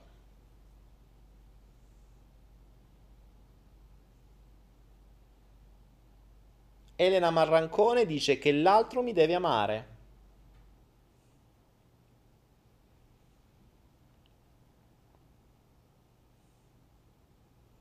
Odina dice tu sei mia. Emily dice non perderlo. Dai, ditemi le risposte, forza, sono veramente curioso. Qual è stato il primo pensiero che vi è venuto quando avete pensato e detto io voglio mettermi con quella persona? Adesso ho deciso voglio mettermi con quella persona. Vai, qual è stato il pensiero? Io sono giusta, dice Cinzia. Emily dice non perderlo. Odia dice tu sei mia. Simo dice possesso. NCS dice avere amore. Silvia Fani dice devo essere all'altezza. Poi?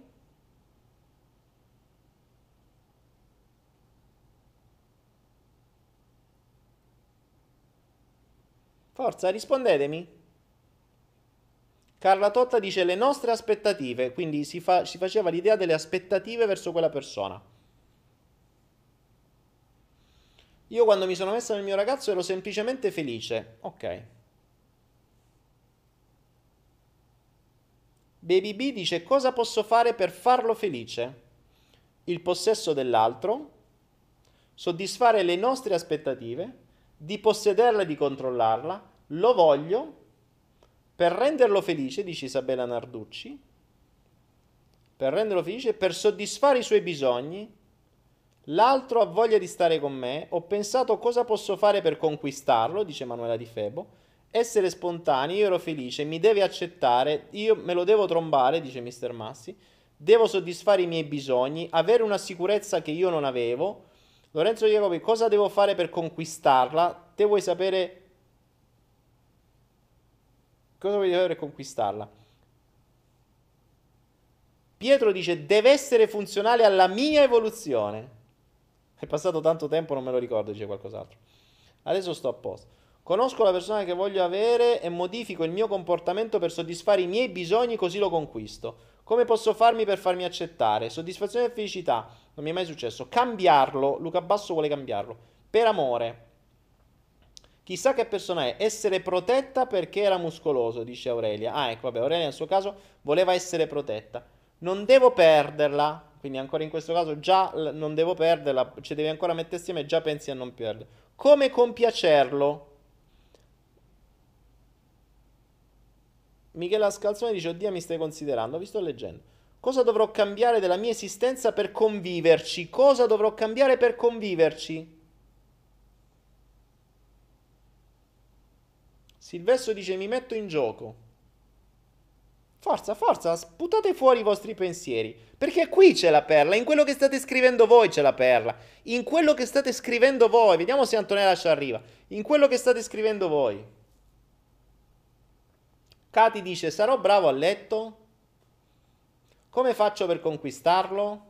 Dovrebbe essere allineato a me. Tu nel studio chiede: Saprà cucinare? La prima domanda se saprà cucinare, Dio caro. Ah, Dio sa come state, ragazzi. C'è grossa. Dov'è quello? C'è grossa crisi. C'è grossa crisi. Se voi appena vedete una donna, dici, cazzo, questa qui saprà cucinare. Che grave, ragazzi. Ci provo, se va bene, se non va pace. Supporto alla vita, come posso piacerti? È alla mia altezza? Mirko Bordin fa stupirla. Bello Mirko Bordin. Creativo Mirko Bordini. Gli, gli, gli, gli artisti la ragionano più così. Stupirla. Saremo compatibili, essere noi stessi. Prima cosa conoscerla, io odiavo quello che più tardi diventò mio marito. Io odiavo quello che più tardi diventò mio marito. Questa è anche una cosa inter- interessante. I nostri caratteri saranno compatibili. Devo dare amore incondizionato. Devo dare amore condizionato. Ah, fantastico. Perché mi... Non prendere più fregature. Sarò all'altezza. Riempire il buco, dice NCS. Uh, eh, questo... C'è Teresa Rotundo che dice... Oh, cazzo. Teresa Rotundo ha avuto un momento cazzo. Vediamo se Teresa Rotundo con, condividici il tuo momento cazzo. Vediamo se ci sia arrivata la perla prima di, di te. Um, boh, ci può stare cucinare. Prendermi la responsabilità. Alessandro Sorgonà, ok. Ragazzi, non ce n'è uno, uno di voi che abbia scritto quello su cui io voglio... Cioè, della cosa che sto cercando di comunicarmi questa sera. Mari Vidilo dice non sentirmi sola. Luciana dice in passato no, ma oggi penserei solo che potrebbe essere piacevole fare un pezzo di strada assieme. Mr. Green dice ricalcare la sua mappa mentale, quindi una strategia per convincerla. Ora, ragazzi, rileggetevi un attimo questa chat. Rileggetevela un attimo. Perché questo è lo standard. Questo di questa sera viene a seguito di una roba del genere che io ho letto. E che oggi sto chiedendo conferma a voi perché così funziona. Aurelia mi dice: Io odiavo mio marito perché non mi cagava. Sapete quante persone ho visto che si sono sposate le persone solo perché non le cagavano? Solo perché in mezzo a mille, ad esempio, questo è tipico di alcune donne, magari quelle donne che ottengono tutto e tutti, l'unico che non se le caga se lo sposano. Poi ovviamente lo lasciano perché si stufano. Perché poi l'obiettivo era ottenerlo. Perché se non mi caga, tra l'altro, sono delle tecniche più semplici di seduzione. Cioè. E, ehm, uno dei, mm, dei, dei, motivi è appunto questo, cioè l'ottenere quello che è l'unico che non posso ottenere, quindi entro in competizione e lo devo ottenere. Allora, leggete quello che avete scritto nella chat e notate tutto ciò che avete scritto. Se, come vi dicevo all'inizio, perché io ve l'ho detto all'inizio, poi vi unisco i puntini, quante delle vostre frasi sono egocentrate, cioè centrate su di voi. Vogliamo rileggerle? Rileggiamo. Egocentrate, ok? Quindi la prima cosa che ho pensato è che l'altro deve amare me. Ok? L'altro deve amare me, egocentrato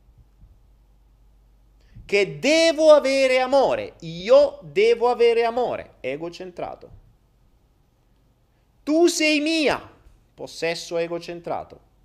Io sono giusta, egocentrato. Io devo essere all'altezza, egocentrato.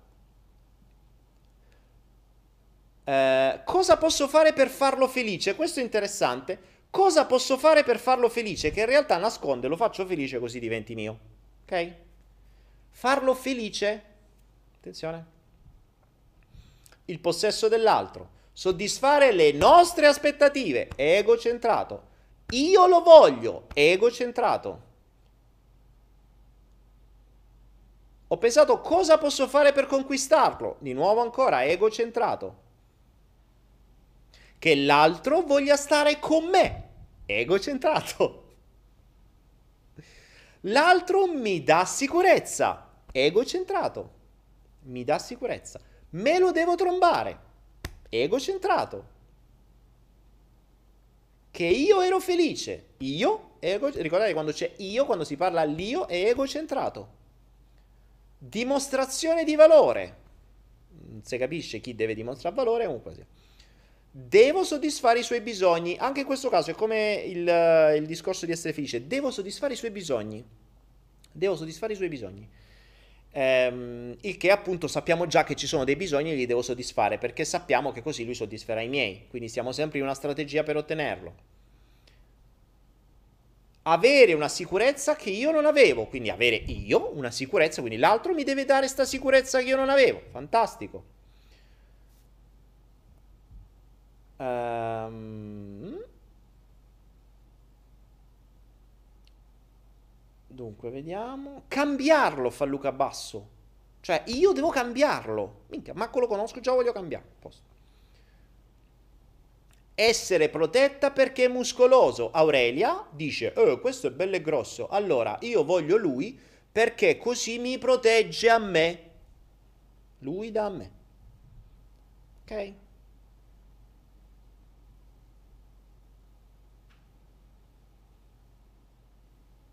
Ora, avete notato come i vostri pensieri sono stati tutti basati su voi, il bambino che ha tutti sotto controllo. Voglio questo, mamma!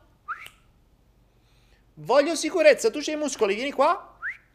Uh, ho bisogno, di, mi soddisfi quei bisogni, vieni qua. Ho bisogno di sesso, vieni qua. Ho bisogno di qua. Ora,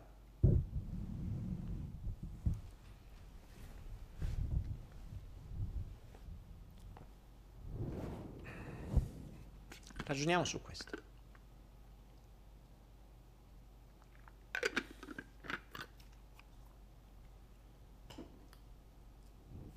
Tempo fa ho fatto un flow che si chiamava risorsa o pericolo.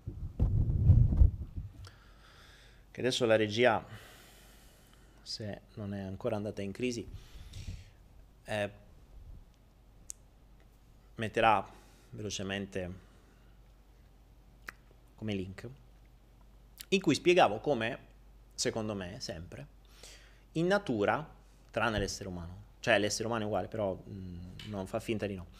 In natura esiste appunto questo concetto di funzionalità, quindi o sei funzionale, non sei piacevole, sei, sei funzionale. Nella natura esiste quest'unico verbo, non bello, brutto, giusto, sbagliato, piacevole, non piacevole, funzionale, punto. O sei funzionale o non sei funzionale. E quindi in natura ragionavo in quel flow come gli animali ma anche qualunque essere vivente, ragioni in un concetto di, funziona- di, mm, uh, di risorsa o pericolo o neutralità. Cioè, il gatto, come al solito, quando arriva in un ambiente nuovo o entra in un nuovo territorio, si guarda attorno, quindi la prima cosa che fa è scoprire il territorio. Se avete mai portato un gatto, se avete mai porello, schiavizzato un gatto, un gatto tenendolo dentro casa, scoprirete che il gatto appena entra in un nuovo ambiente comincia a girare in giro, cercare di scoprire l'ambiente, odorare, capire quali sono. Perché? Perché deve capire nell'ambiente dove ci sono i pericoli e quali sono delle risorse. Quindi un albero alto può essere una risorsa perché si può nascondere da un attacco, sta dentro casa, questi problemi non ce l'ha purtroppo, però diciamo nell'ambiente naturale un albero può essere appunto una risorsa, il, la casa del vicino dove c'è un cane può essere un pericolo. Okay? Quindi si ragiona per risorsa, pericolo, neutralità. Mm, una pietra che sta là non serve a un cazzo, è neutro, non la considero. Ma una roba dove posso scappare, una cosa dove posso nascondere, un luogo dove posso fare i cuccioli, risorse, risorse, risorse, pericoli, i cani, gli altri, gli altri predatori, qualunque altra cosa. Quindi in natura esiste come risorsa o pericolo. Nella nostra mente è la stessa cosa. Non è che noi non siamo animali, eh. Quindi, se ci togliessimo per un attimo tutte le varie paranoie mentali e tutte quelle cagate che eh, ci mettiamo sopra, amori, cazzi vari, al, a, da un punto di vista del cervello rettile, che è quello più istintivo, che è quello che poi ci fa fare le azioni piacere e dolore, noi ragioniamo su una persona come risorsa o pericolo. O neutro. Ora, è ovvio che se mi soddisfi dei bisogni mi diventi una risorsa. Ma evolviamo un attimo. Pensate per un attimo se la natura ragionasse da domani, vi faccio fare questo sforzo creativo, la natura ragionasse da domani come avete ragionato voi. Noi abbiamo una relazione, abbiamo tante relazioni, abbiamo una relazione con il sole, tutti i giorni ci scalda, ci illumina, ci fa crescere le piante, ci dà da mangiare, ci dà nutrimento, ci dà le radiazioni buone. Con la natura stessa, minchia, più relazione di quelle che abbiamo con la natura, tutto quello che abbiamo l'abbiamo preso da lei. Cioè, tu questo è preso dalla natura. Tutto, tutto quello che vedete qua attorno è stato preso dalla natura. Tutto. Quindi noi prendiamo, prendiamo, prendiamo nella maniera egocentrata. Ora immaginate per un attimo che queste nostre relazioni con la natura da domani cambiassero e loro, il sole, gli alberi, gli animali, iniziassero a ragionare come avete scritto voi, in maniera egocentrata.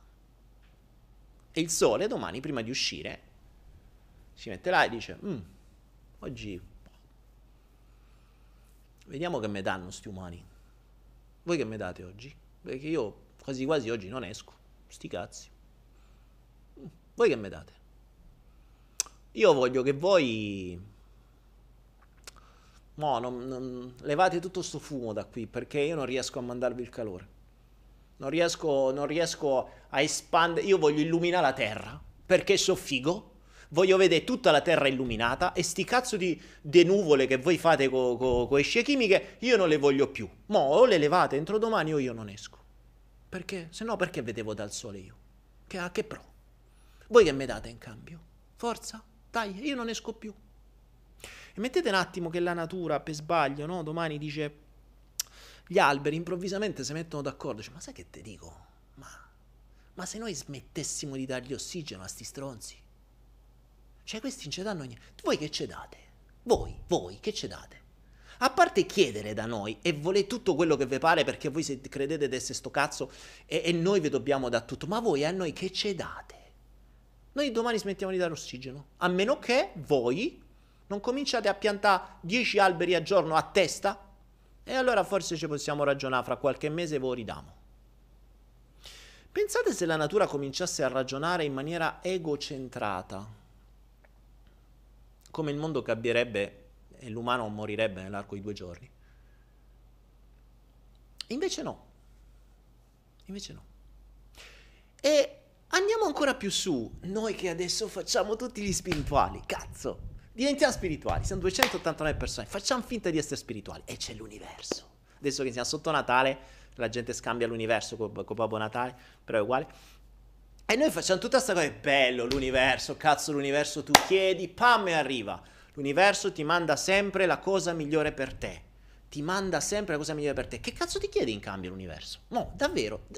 Ditemi, noi che facciamo tutto sto bordello, mandiamo le intenzioni all'universo. Quando mandiamo le intenzioni all'universo, che cosa facciamo? Noi gli diciamo, senti universo, io ho bisogno, voglio questo, questo, questo e quest'altro. Punto. E la parte in cui voi gli date qualcosa, dove sta? Dove sta? Sapete come funziona in Thailandia? Ci sono gli alberi sacri, ci sono i Buddha. Se andate nei vari tempi buddisti, li troverete pieni di doni, statue, cose varie.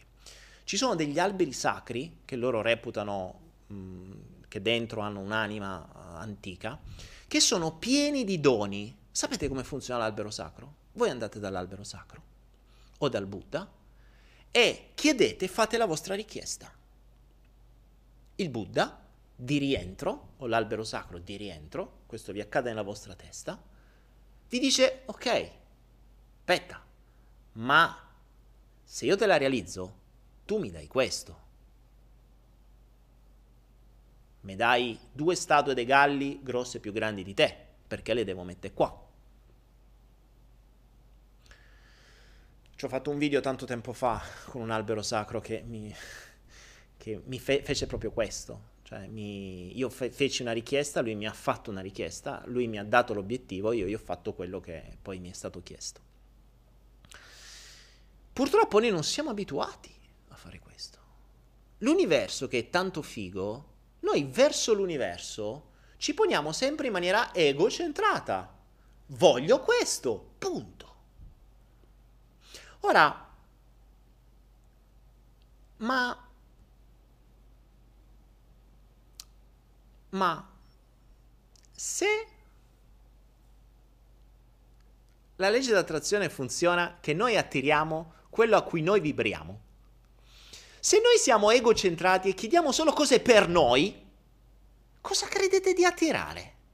Altre persone egocentrate, che chiederanno solo cose per loro.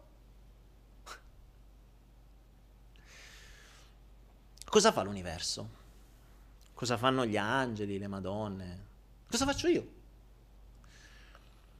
L'universo o la vostra anima? O l'arcangelo Michele? Che molti ne parlano, ne sparlano e non sanno manco come si chiama. Cosa fanno? Vi osservano, vi osservano, quindi non sono egocentrati, ma sono centrati su di voi, sono al vostro servizio. L'universo è al vostro servizio. Per essere al vostro servizio vi osserva costantemente, per capire ciò che vi serve per evolvere. Per capire ciò che vi serve per evolvere non deve stare egocentrato, non deve pensare tu che dai a me, ma deve pensare cosa posso dare io a te. Qual è il valore che io posso dare a te? Cosa ti apporto io? Come posso essere io una risorsa per te? Cosa faccio io? Da 147 flow. Vi osservo e cerco di capire come posso con le mie conoscenze essere una risorsa per voi. Vi chiedo qualcosa in cambio? No, se volete darla, date, ma siamo sti cazzi. Io sono al vostro servizio. Per essere al vostro servizio devo liberarmi da quello che sono io, da quello che voglio io, da quelli che possono essere i miei bisogni e devo osservare e diventare un valore per voi. Osservandovi, osservandovi giorno dopo giorno, comprendo ciò di cui avete bisogno e cerco di darvelo. Cerco di essere per voi una risorsa. L'universo è per voi una risorsa. Vi manda ciò di cui avete bisogno.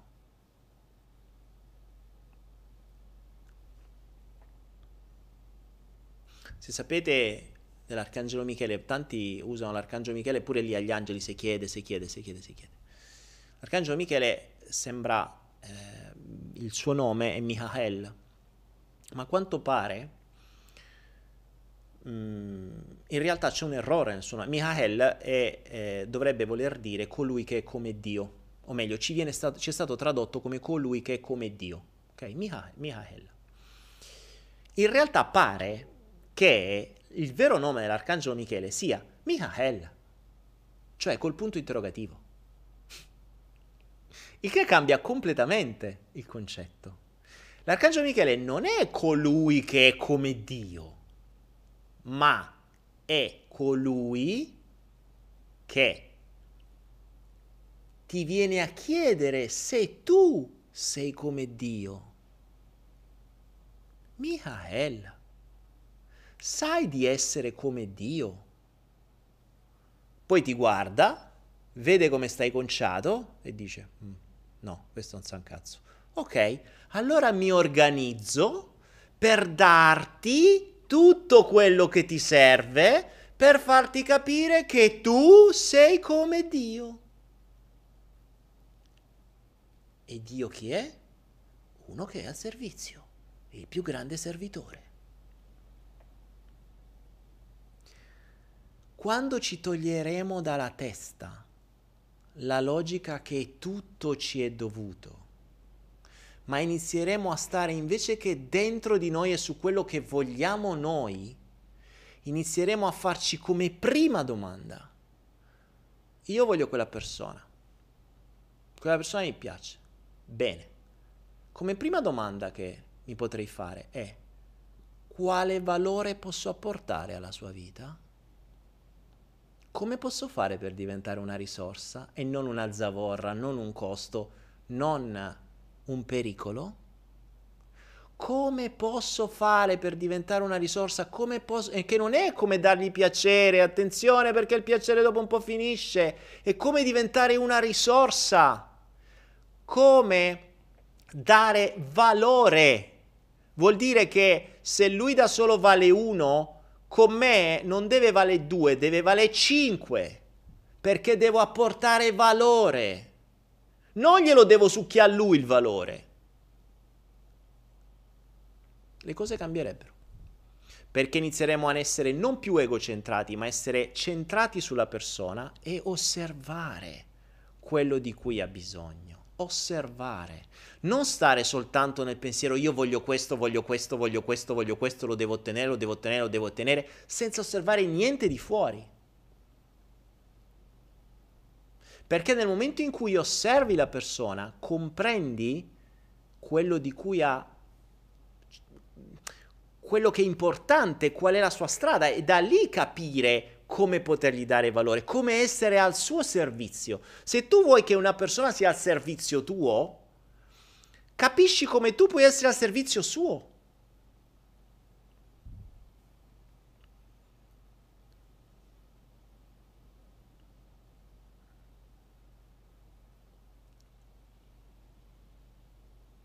Vi faccio un esempio.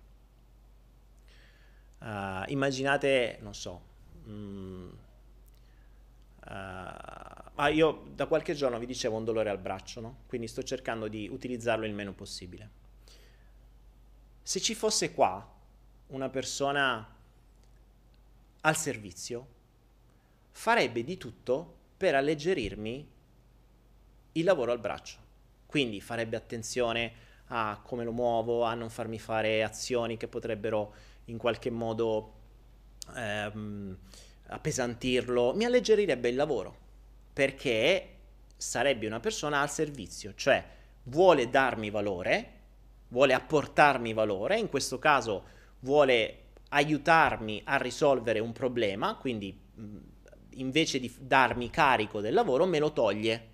E questa è una persona al servizio. Una persona egocentrata si dimenticherebbe del mio braccio e magari mi chiederebbe di fare azioni eh, che, che, che, andrebbero a occupare il mio braccio, ma che servono solo a soddisfare la sua richiesta, perché è ciò che vuole. Fregandonesene completamente del fatto che tu ne hai un bisogno, che tu stai male, o... perché se lo dimentica. Non è centrata su di te, è centrata su di sé. E quindi l'unica cosa importante è ciò che ha dentro che vuole ottenere. Il bambino che batte i pugni e dice mamma non me ne frega un cazzo che tu stai male. Io oggi voglio Capitan America. Adesso tu pure che stai a letto te alzi e vieni a comprare Capitan America perché io lo voglio. Capite? E questa è la cosa interessante. Ecco perché vi dico l'egocentratura che ci è stata infilata da piccoli e che ci continuiamo a propinare davanti, cioè da, mm, da, da grandi, non fa altro che portarci a restare all'interno di un ambiente in cui e di circondarci di gente che ci farà da schiavo, ci soddisferà bisogni e basta. Il che non accadrà sempre, perché poi appena si entra nel mondo non funziona così. Invece nella natura i branchi, ad esempio, tu entri in un branco, si apporti valore. Si apporti valore. Se sei già male andato, non sei capace a fan cazzo e diventi in peso, non è mica detto che ti accettano. Nella maggior parte dei casi non ti accettano. Quindi tu non solo quando entri in un branco devi chiedere agli altri e sottometterti per capire se ti accettano, ma non solo, devi esserne funzionale. Quindi devi apportare valore, perché se diventi in peso e devono rallentare il loro cammino perché tu stai lì, te mollano. Questa è la natura, funziona così, l'evoluzione non aspetta. Invece, se continuiamo a essere egocentrati e, sp- e, battiamo i pugni perché vogliamo le cose senza renderci conto di qual è il nostro di valore che possiamo dare. Ricordate una cosa, la maggior parte delle relazioni si inizia spesso e volentieri per un'attrazione sessuale eh, l'attrazione sessuale dopo un po' finisce, finisce, cioè è garantito, mm, soprattutto se è una cosa standard, cioè se è basata come nelle relazioni tradizionali che vi hanno propinato, quelle a due normali, senza cose particolari, insomma senza creatività, senza giochi, senza cose normali, cioè senza cose più interessanti, dopo un po' è sempre quella. Alla fine è come mm, il concetto rimane sempre lo stesso. Io posso anche avere un piatto mio preferito, che cavolo è proprio il piatto che mangio, che mangio più volentieri. Ma se quel piatto me lo dai tutti i giorni per il resto della mia vita, eh, dopo un po' mi diventa stufo. Mi va stufo, è ovvio. Cioè non mi piace più come mi piaceva una volta, no? È come quando, ne so, mamma faceva il timballo, lo faceva una volta al mese, cazzo, il timballo è una figata, è una festa quando ti faceva il timballo. Se te lo fa tutti i giorni, ti fai due palle perché poi non vedi l'ora di mangiarti pane e pomodoro, perché è qualcosa di diverso. Ora, le relazioni, se basate solo sul sesso, come spesso accade inizialmente, o su un finto amore o su soddisfazione di bisogni, su soddisfazione di bisogni, ehm, non, non, possono avere storia. Perché? Perché soddisfare un bisogno non è dare valore. Tu non apporti valore alla mia vita, mi stai fermando. Il valore lo apporti quando mi aiuti ad evolvere. Se evolviamo assieme, se facciamo un pezzo di strada, se cresciamo assieme, se creiamo assieme, se abbiamo la stessa strada, lo stesso imprinting, le stesse idee, non che ti vesti delle idee perché adesso fai finta che le hai capite, e dici che so pure le tue, quando in realtà l'unico obiettivo è quello di ottenere il tuo obiettivo. Capite? Cioè, ci siete arrivati?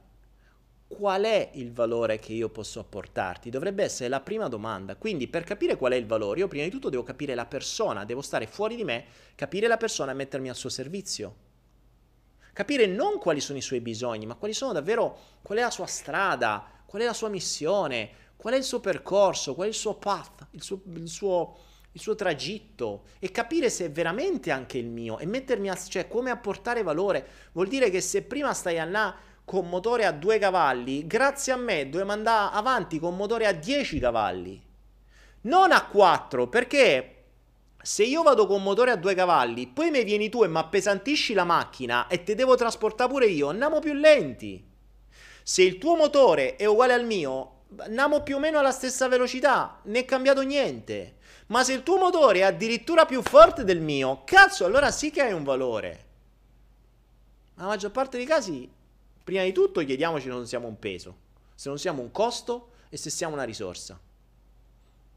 Questo è lo stesso discorso che, fa- che io facevo ai dipendenti. Dimmi perché te devo prendere. Qual è il tuo valore?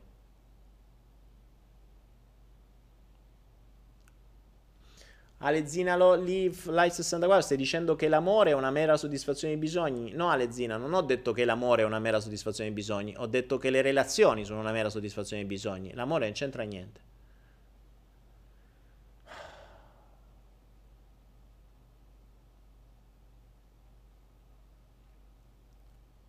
Vediamo.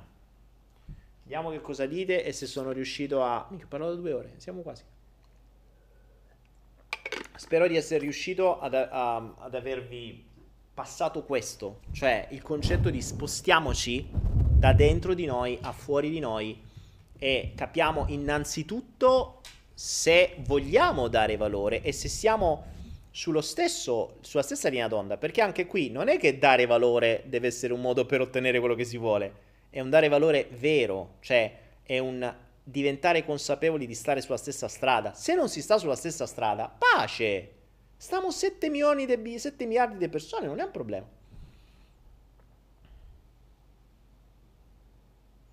Dai, tu hai ragione, ma molti sono già come dici tu, ma vengono sfruttati. Ma eh, ragazzi, eh, il, il, fatto che uno venga sfruttato, nessuno ti obbliga a stare in un posto, eh? cioè non non, uh, se parlate di lavoro, da nessuna parte vi puntano una pistola a tempi e dicono tu devi venire a lavorare.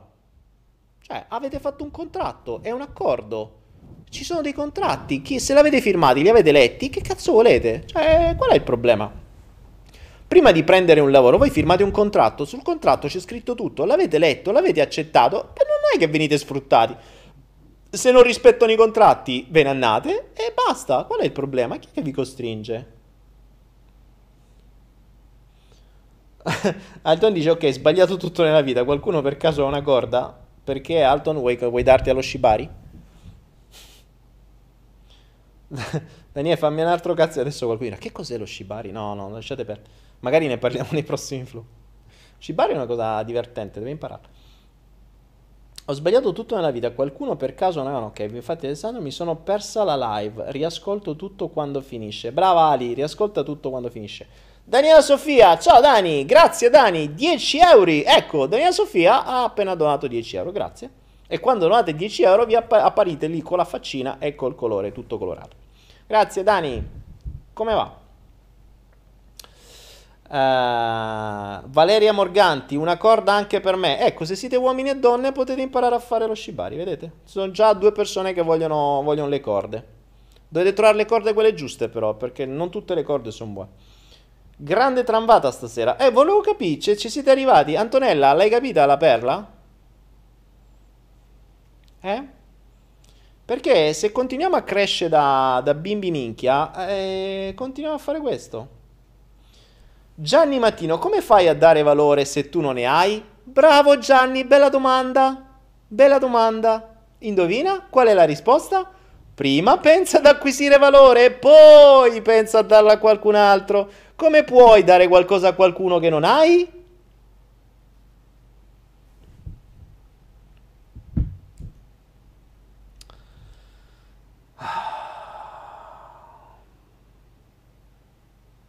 Mirko Bordino, ha aggiunto un tassello prezioso, bravo Mirko. Ma infatti perché se ci pensate, nella maggior parte dei casi le relazioni nascono con vediamo come posso far figo, vediamo come mi posso far notare, vediamo come posso dimostrare, vediamo come... In realtà sono tut, sono, è, la, è la base delle relazioni che poi vanno a puttane l'arco di tre anni.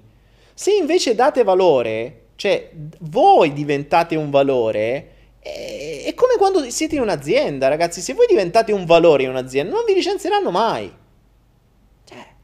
Ma perché? Ma non è una questione solo di a livello razionale, perché questo è un concetto razionale, ma vedetelo a livello più inconscio.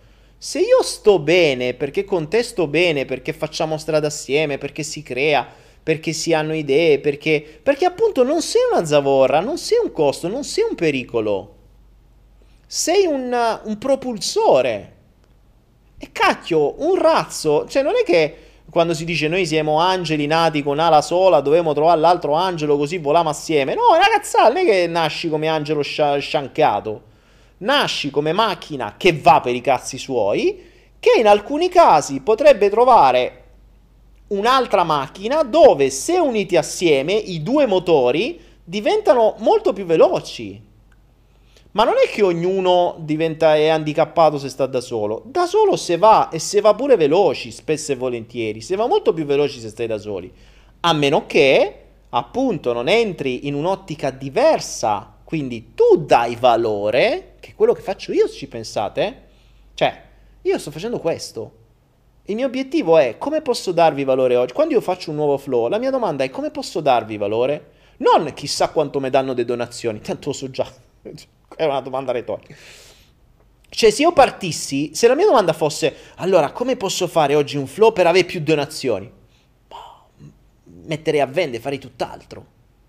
Invece, come posso darvi valore oggi? Come posso aiutarvi a fare un pezzo in più in evoluzione? Come posso aiutarvi a prendere meno tramvate domani? Come posso aiutarvi a darvene una io oggi, così da prendervi voi meno domani?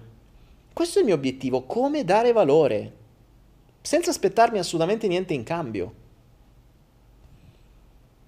Se no lo farei, infatti non lo fa nessuno questo. Quindi ricordate le basi. L'ego, ricapitoliamo perché abbiamo fatto le 10 e mezza. L'ego nasce come il principessino, la principessina di turno, dove tutto è dovuto senza che lui faccia niente. Quindi come titolo onorifico. Tu sei Dio e tu non devi fare niente. Vengono cresciuti così in più le insicurezze, poi le donne sono ancora peggio, purtroppo nel mondo occidentale con gli uomini che si sottomettono sempre di più alle donne pur di averla, che fanno delle cose aberranti, per cui pompano ancora di più l'ego delle donne e queste pensano che sia ancora più dovuto, quando in realtà dovrebbe essere una regola di fondo che la comunicazione, quello che dici vale, se tu mi rifiuti oggi, oggi punto, basta, cioè tu non esisti più, va finito sanno altre 7 miliardi di persone, perché devi continuare a rompere i coglioni? Bisognerebbe dare peso alle parole, anche perché se oggi tu non dai peso alle parole, se tu oggi fai una cosa e poi cambi idea, tu mi hai insegnato che domani ricambierai idea. Poi ci sono gli schemi di rifiuto, esclusione, accettazione, quelli di cui ho anche parlato in altri, in altri flow. Quindi il, um, questi principi qua è opportuno che si comincino a farli propri. Quindi l'ego ha questo principio qua, il, um, quindi l'accettazione, ottenere il controllo, eccetera. Non cambia, ma utilizza strategie diverse per ottenere lo stesso obiettivo. Ricordatevi il paradosso, se una persona davvero cambia, non avrà più bisogno di voi. Perché se voi state in una relazione in cui voi soddisfacete un bisogno, come sempre, nel momento in cui la persona cambia, non ha più bisogno di voi. Invece ha molto più senso che una relazione si crei sul valore, sulla stessa strada, sulle stesse idee, quelle vere. Cioè, quando si dice avere un'anima da, non è qualcosa che tu devi cambiare. Io purtroppo l'ho vissuto per tanto tempo, eh, ne vengo fuori da poco. Persone che hanno cercato di inventarsi in ruoli che non erano loro. Invece i ruoli nascono già dentro, se voi osservate le persone è più semplice trovare, è come in un'azienda, se io ho bisogno di trovare un magazziniere, è inutile che prendo un ragazzino che esce da economia e vog- gli voglio insegnare a fare il magazziniere, vado a prendere un magazziniere che sta già lavorando bene dall'altra parte, vado in un'altra azienda e gli dico, senti, qual è il tuo migliore magazziniere? Ok, gli offro di più. Basta. Che è quello che fanno poi le grandi aziende. Mi vado a prendere il meglio, quello che già sa fare quello, cosa che io prima sbagliavo, perché io tutto questo ve lo sto dicendo dalla mia esperienza personale, come al solito. Non vado a inventarmi, e ho voglia che le persone dicono ma le persone cambiano. No, le persone cambiano, normalmente cambiano strategia e le vedi dalle piccole cose, perché non sono le parole che ti fanno cambiare, sono le azioni. Ok? Persone che sono sempre state al servizio perché hanno avuto un imprinting del genere, è più facile che siano al servizio. Persone che sono sempre state trattate da principesse o da principessini, è più facile che restino principessini. Possono dire, sì, io adesso mi metto al servizio degli altri, ma in realtà dalle azioni probabilmente si scoprirà che lo metto, si mettono al servizio degli altri nell'ottica di ottenere accettazione, gratitudine, obiettivi, quello che sia. Perché poi sono le azioni vere, poi magari le vedete, insomma, se siete un po' pratici vi rendete conto nei dettagli, perché ricordatevi che la differenza tra il normale e lo straordinario è sempre questione di dettagli. Ieri stavamo facendo delle cose... Um, stavamo facendo delle cose, dei piccoli, uh, delle piccole icone, no? Da 32x32 pixel, piccolissimi, piccolissimi, piccolissimi. Io le ingrandivo su Photoshop così e le centravo al millesimo. E qualcuno mi ha detto che stava vicino a me e mi fa, vabbè ma perché? Cioè, tanto non si vedono. Tu non le vedi, ma io so che non sono centrate.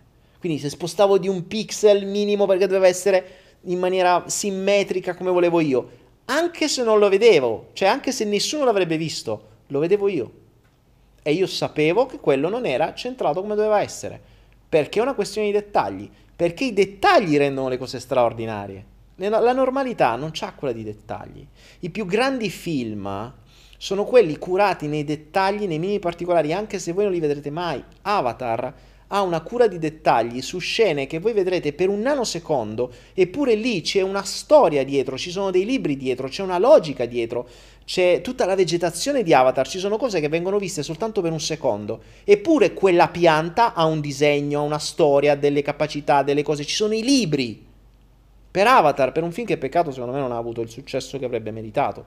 Idem Guerre Stellari, cioè c'è di tutto dettagli che voi non vedrete, ma che quelli poi che andranno a cercare e sono appassionati perché vogliono capire la storia dietro, vogliono capire la mappa, vogliono capire la mente del regista, vogliono capire cosa c'è dietro, e allora lì, se c'è veramente una cura di dettagli, la troverete. Se invece non c'è, non la troverete.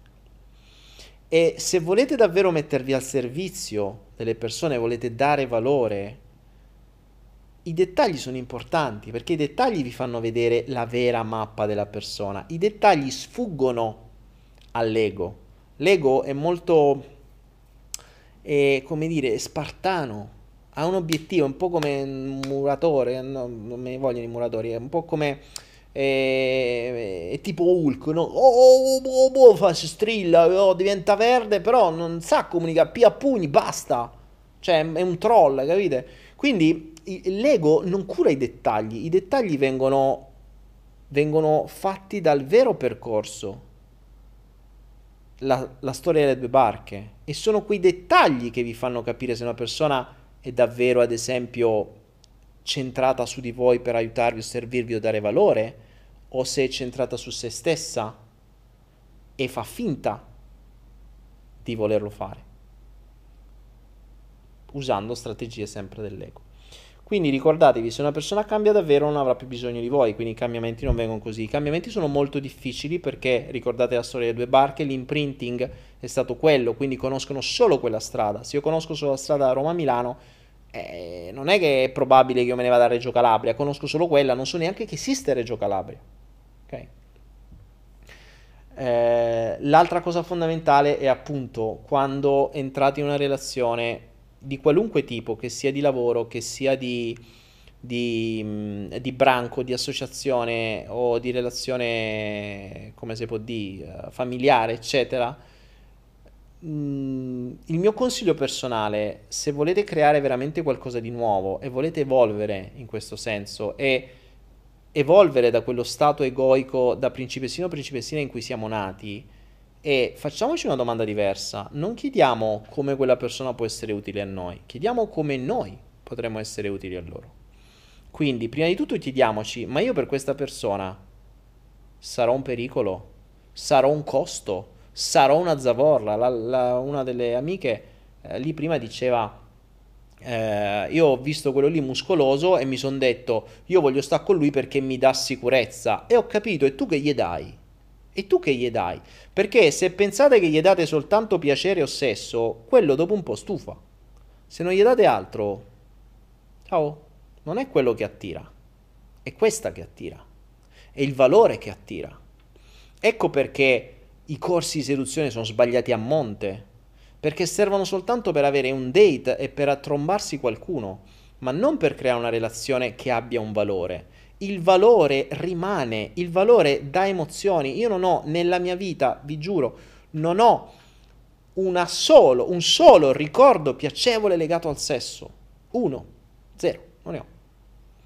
Tutti i miei ricordi piacevoli sono legati a determinate persone, poche, che hanno dato un valore in più, che mi hanno fatto conoscere un mondo nuovo, che mi hanno fatto sperimentare, che mi hanno eh, accompagnato in un momento evolutivo della mia vita. Poi magari ci siamo fatti anche delle gran trombate, ma non è certo quello il, quello che serviva davvero, cioè quello che ti rimane davvero. E questa è la cosa fondamentale. questa è la cosa fondamentale. E ripeto, nel branco, quando un nuovo elemento vuole entrare in un branco, uno si sottomette a tutto il branco, due chiede a tutto il branco di farlo entrare. 3.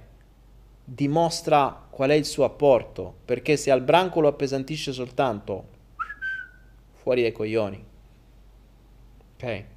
Questa è una cosa che deve essere ricordata bene. Ovviamente nel mondo tradizionale i branchi non esistono, purtroppo esistono queste cagate a due persone, quindi almeno a quella persona ditegli, ok, a che sei funzionale? Cioè io posso apportarti questo valore questo metto sul, sul mio piatto. Tu che metti? Non cercate di ottenere soltanto. E purtroppo ormai eh, questo, questo, è, è, devast- è dilagante, questa, questa piaga del, del, tutto mi è dovuto è dilagante in tutti i campi, veramente in tutti i campi. Non solo, ma ad esempio in mondi come l'Italia non solo è dilagante, ma è anche mossa da un a tutti i costi. Quindi furbo, eh, batto i piedi, quello che faceva il bambino. Quando il bambino gli era tutto dovuto e quando poteva fare un po' tutto, no? Usava qualunque tipo di strategia e se devo ottenere una cosa la devo ottenere a tutti i costi. Qualcuno mi diceva l'unico che non mi cagava, io lo volevo ottenere, allora a tutti i costi qual è? Mo devo sposare? Bene, me lo sposo, poi magari divorzi. Però intanto tutti i costi. Quindi non è, non è che io mi sono detta, cazzo, questo qui non mi caga, allora aumento io il mio valore e gli faccio vedere che valore posso dare io alla sua vita. No, non è, lo devo ottenere a tutti i costi, che posso fare? Me lo sposo. Eh, che cazzo, eh. Qual è il valore? Dov'è il valore del matrimonio? Avete solo speso. Ah...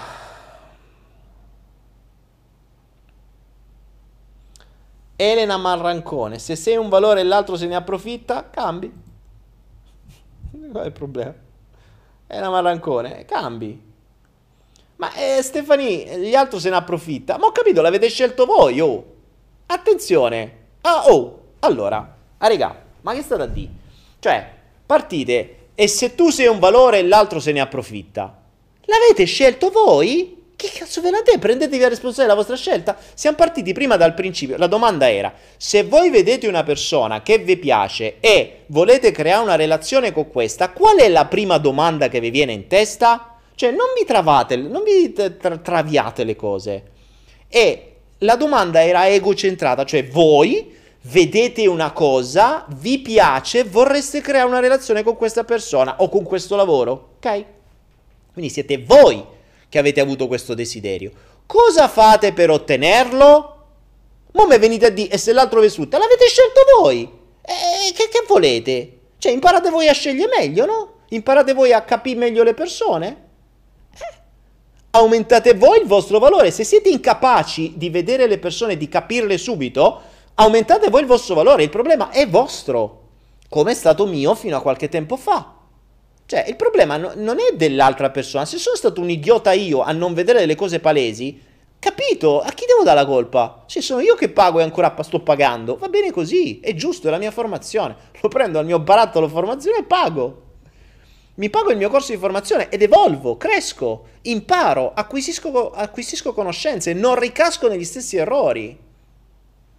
Cioè, eh, siete voi a scegliere. Eh.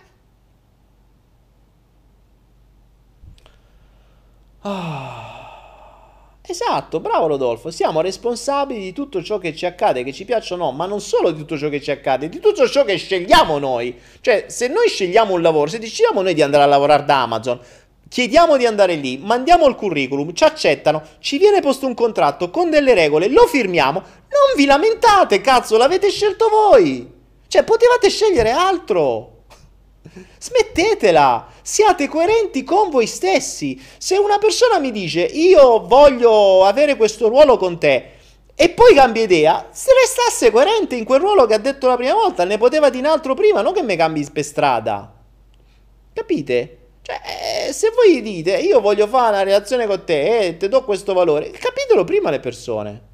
Se vi siete resi conto che siete stati incapaci a capirlo, cambiate relazione e dite scusa, sono stato incapace io a capire com'eri. Ho sbagliato. Pago la mia incapacità. Ciao. Ok? Non date la colpa agli altri. Capito? Eh, io sono prova, prova unica. Avete visto il mio cambiamento? Il mio cambiamento è stato una presa d'atto di questo. Cioè, non sono stato capace a prendere atto di determinate cose su cose che avevo scelto io. Mi ero un puntato e volevo e speravo che determinate cose cambiassero. Cercavo di mettere eh, come dire, toppe su toppe su cose che erano palesemente controproducenti e pericolose e mm, quindi non funzio- disfunzionali. Cioè, eh, vabbè, ho capito. Pago, basta, ho capito, ho compreso. E poi da colpa alla persona. Anzi, mi scuso io con le persone che non l'ho capito prima. Io ho fatto perdere tempo come... eccetera. Sì. Poi, ovviamente, tutto serve, tutto serve per evolvere. Per il... Ricordiamoci, tutto accade per noi l'unico nostro libero arbitrio sta nel tempo che ci mettiamo a capirlo. Cioè possiamo metterci un giorno, un anno, dieci anni, dieci vite. Sta a noi. Se i messaggi non li capiamo perché siamo dei coach o perché ci impuntiamo col nostro ego, perché è lì il problema, ci impuntiamo col nostro ego perché vuoi possedere, perché vuoi vincere, perché vuoi dimostrare a te stesso, per mille motivi, è lì che sei fottuto. Mentre l'universo ti manda informazioni, ti manda la tua anima, ti manda di tutto e di più per farti capire le cose, tu non le capisci, ci si mette l'ego e poi pigli le tramvate. Eh, speriamo che lo capisci prima o poi. Se non capisci, continui così. Pensate che lo capite? Vi ricordate Simona, che è stata qui qualche giorno fa? Eh, 18 anni, un tumore. A 18 anni, cioè raga, un tumore a 18 anni è grave, ok? Tre incidenti, tre... Primo tumore non l'ha capito. Incidente quasi mortale non l'ha capito. Incidente quasi mortale non l'ha capito. Ha cominciato a porsi il dubbio. Cioè un tumore, tre incidenti, ha cominciato a porsi il dubbio. Non ha cambiato quasi una minchia ancora, eh. Ci ha cambiato qualcosina. Il, il percorso di vita ha cambiato ambiente. Almeno è servito per cambiare ambiente, questo sì. E da lì sta ancora più o meno facendo sempre le stesse cose, cercando di capire, ma appena si distrae fa sempre le stesse cose. Un tumore e tre incidenti. Che cosa, in cosa può interferire? Nella lunghezza del tempo in cui capisce. Da 18 anni sta a 23, sono ancora 4 a 5 anni, sta ancora a giocare così. Quanto ci metterà? Boh, spero per lei poco, se no, visto che l'anima ha scelto dei mezzi abbastanza potenti per lei, vi ho detto cerca di capire presto perché la prossima volta potrebbe essere un po' più, come dire, pericoloso il, uh, il mezzo che sceglierà. Ok. Alessandro Cimbali dice come fai a sapere se questa dare stato risorsa non sia una strategia dell'ego? Alla fine l'ego non serve per farti vivere secondo lo schema evoluzionistico della natura. Solo noi abbiamo una... quante domande hai fatto? Nicolo Bassi dice: La merda puzza ma è calda. Purtroppo sì. Daniele, grazie a te ho cambiato la mia vita. Sveglia. Grazie, Nicolò. Grazie, Nicolò. Va bene, ok, ragazzi. Ehm.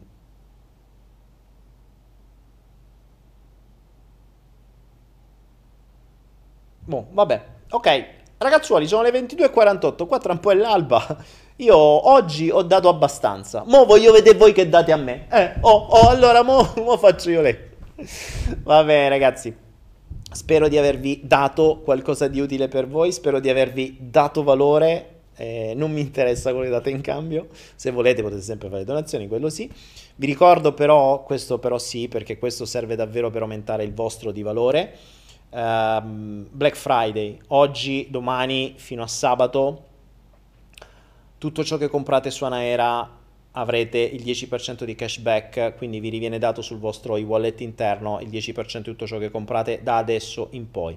Quindi praticamente da questo flow in poi. Quindi se dovete fare acquisti fatelo adesso perché vi viene ridato il 10% e approfittate. Se volete imparare sugli investimenti, se volete imparare sulle criptovalute, se volete imparare l'inglese, se volete leggervi come vi manipolano, ci sono una valanga di book, vi ricordo sempre Fabbrica della manipolazione, uh, Unisex, uh, Transformation America, eh, adesso c'è Cyber Uomo, ci sono, c'è, sono quello dei Rothschild che ho lì da qualche parte, ci sono veramente tanti tanti tanti libri ci sono tanti corsi, ci sono corsi per imparare a usare le app, per fare, per fare software, per, uh, per, per, imparare a fare modellazione 3D, insomma c'è veramente tanto tanto materiale. Girate su ci sono 1500, a parte ovviamente i miei corsi di PNL, i miei corsi di, di comunicazione non verbali, public speaking, eh, quelli sugli investimenti fondamentali. Quindi se volete approfittare davvero per accrescere il vostro valore, tanto mo tra un po' avete la quattordicesima, forse l'avete già avuta, invece di buttarla in minchiate, in cose che fanno male o in regali inutili, fatevi un vero regalo, accrescete il vostro valore. Qualcuno mi diceva io per poter dare valore devo averlo. Ok, ma sapete come si acquisisce il valore, ragazzi? Con la conoscenza. Soltanto con la conoscenza, con la conoscenza che poi trasformate nella vostra esperienza. Se io posso darvi tutto questo è perché sono più di 40 anni che faccio esperienze, esperienze, esperienze. L'ho preso in quel posto talmente tante di quelle volte che veramente potrei, eh, potrei reputarmi un gay emotivo. Bella questa. Cazzata. A volte dal flusso mi vengono delle cagate pazzesche. Bella questa. L'ho preso, l'ho preso in quel posto talmente tanto di quelle volte che potrei reputarmi un gay emotivo.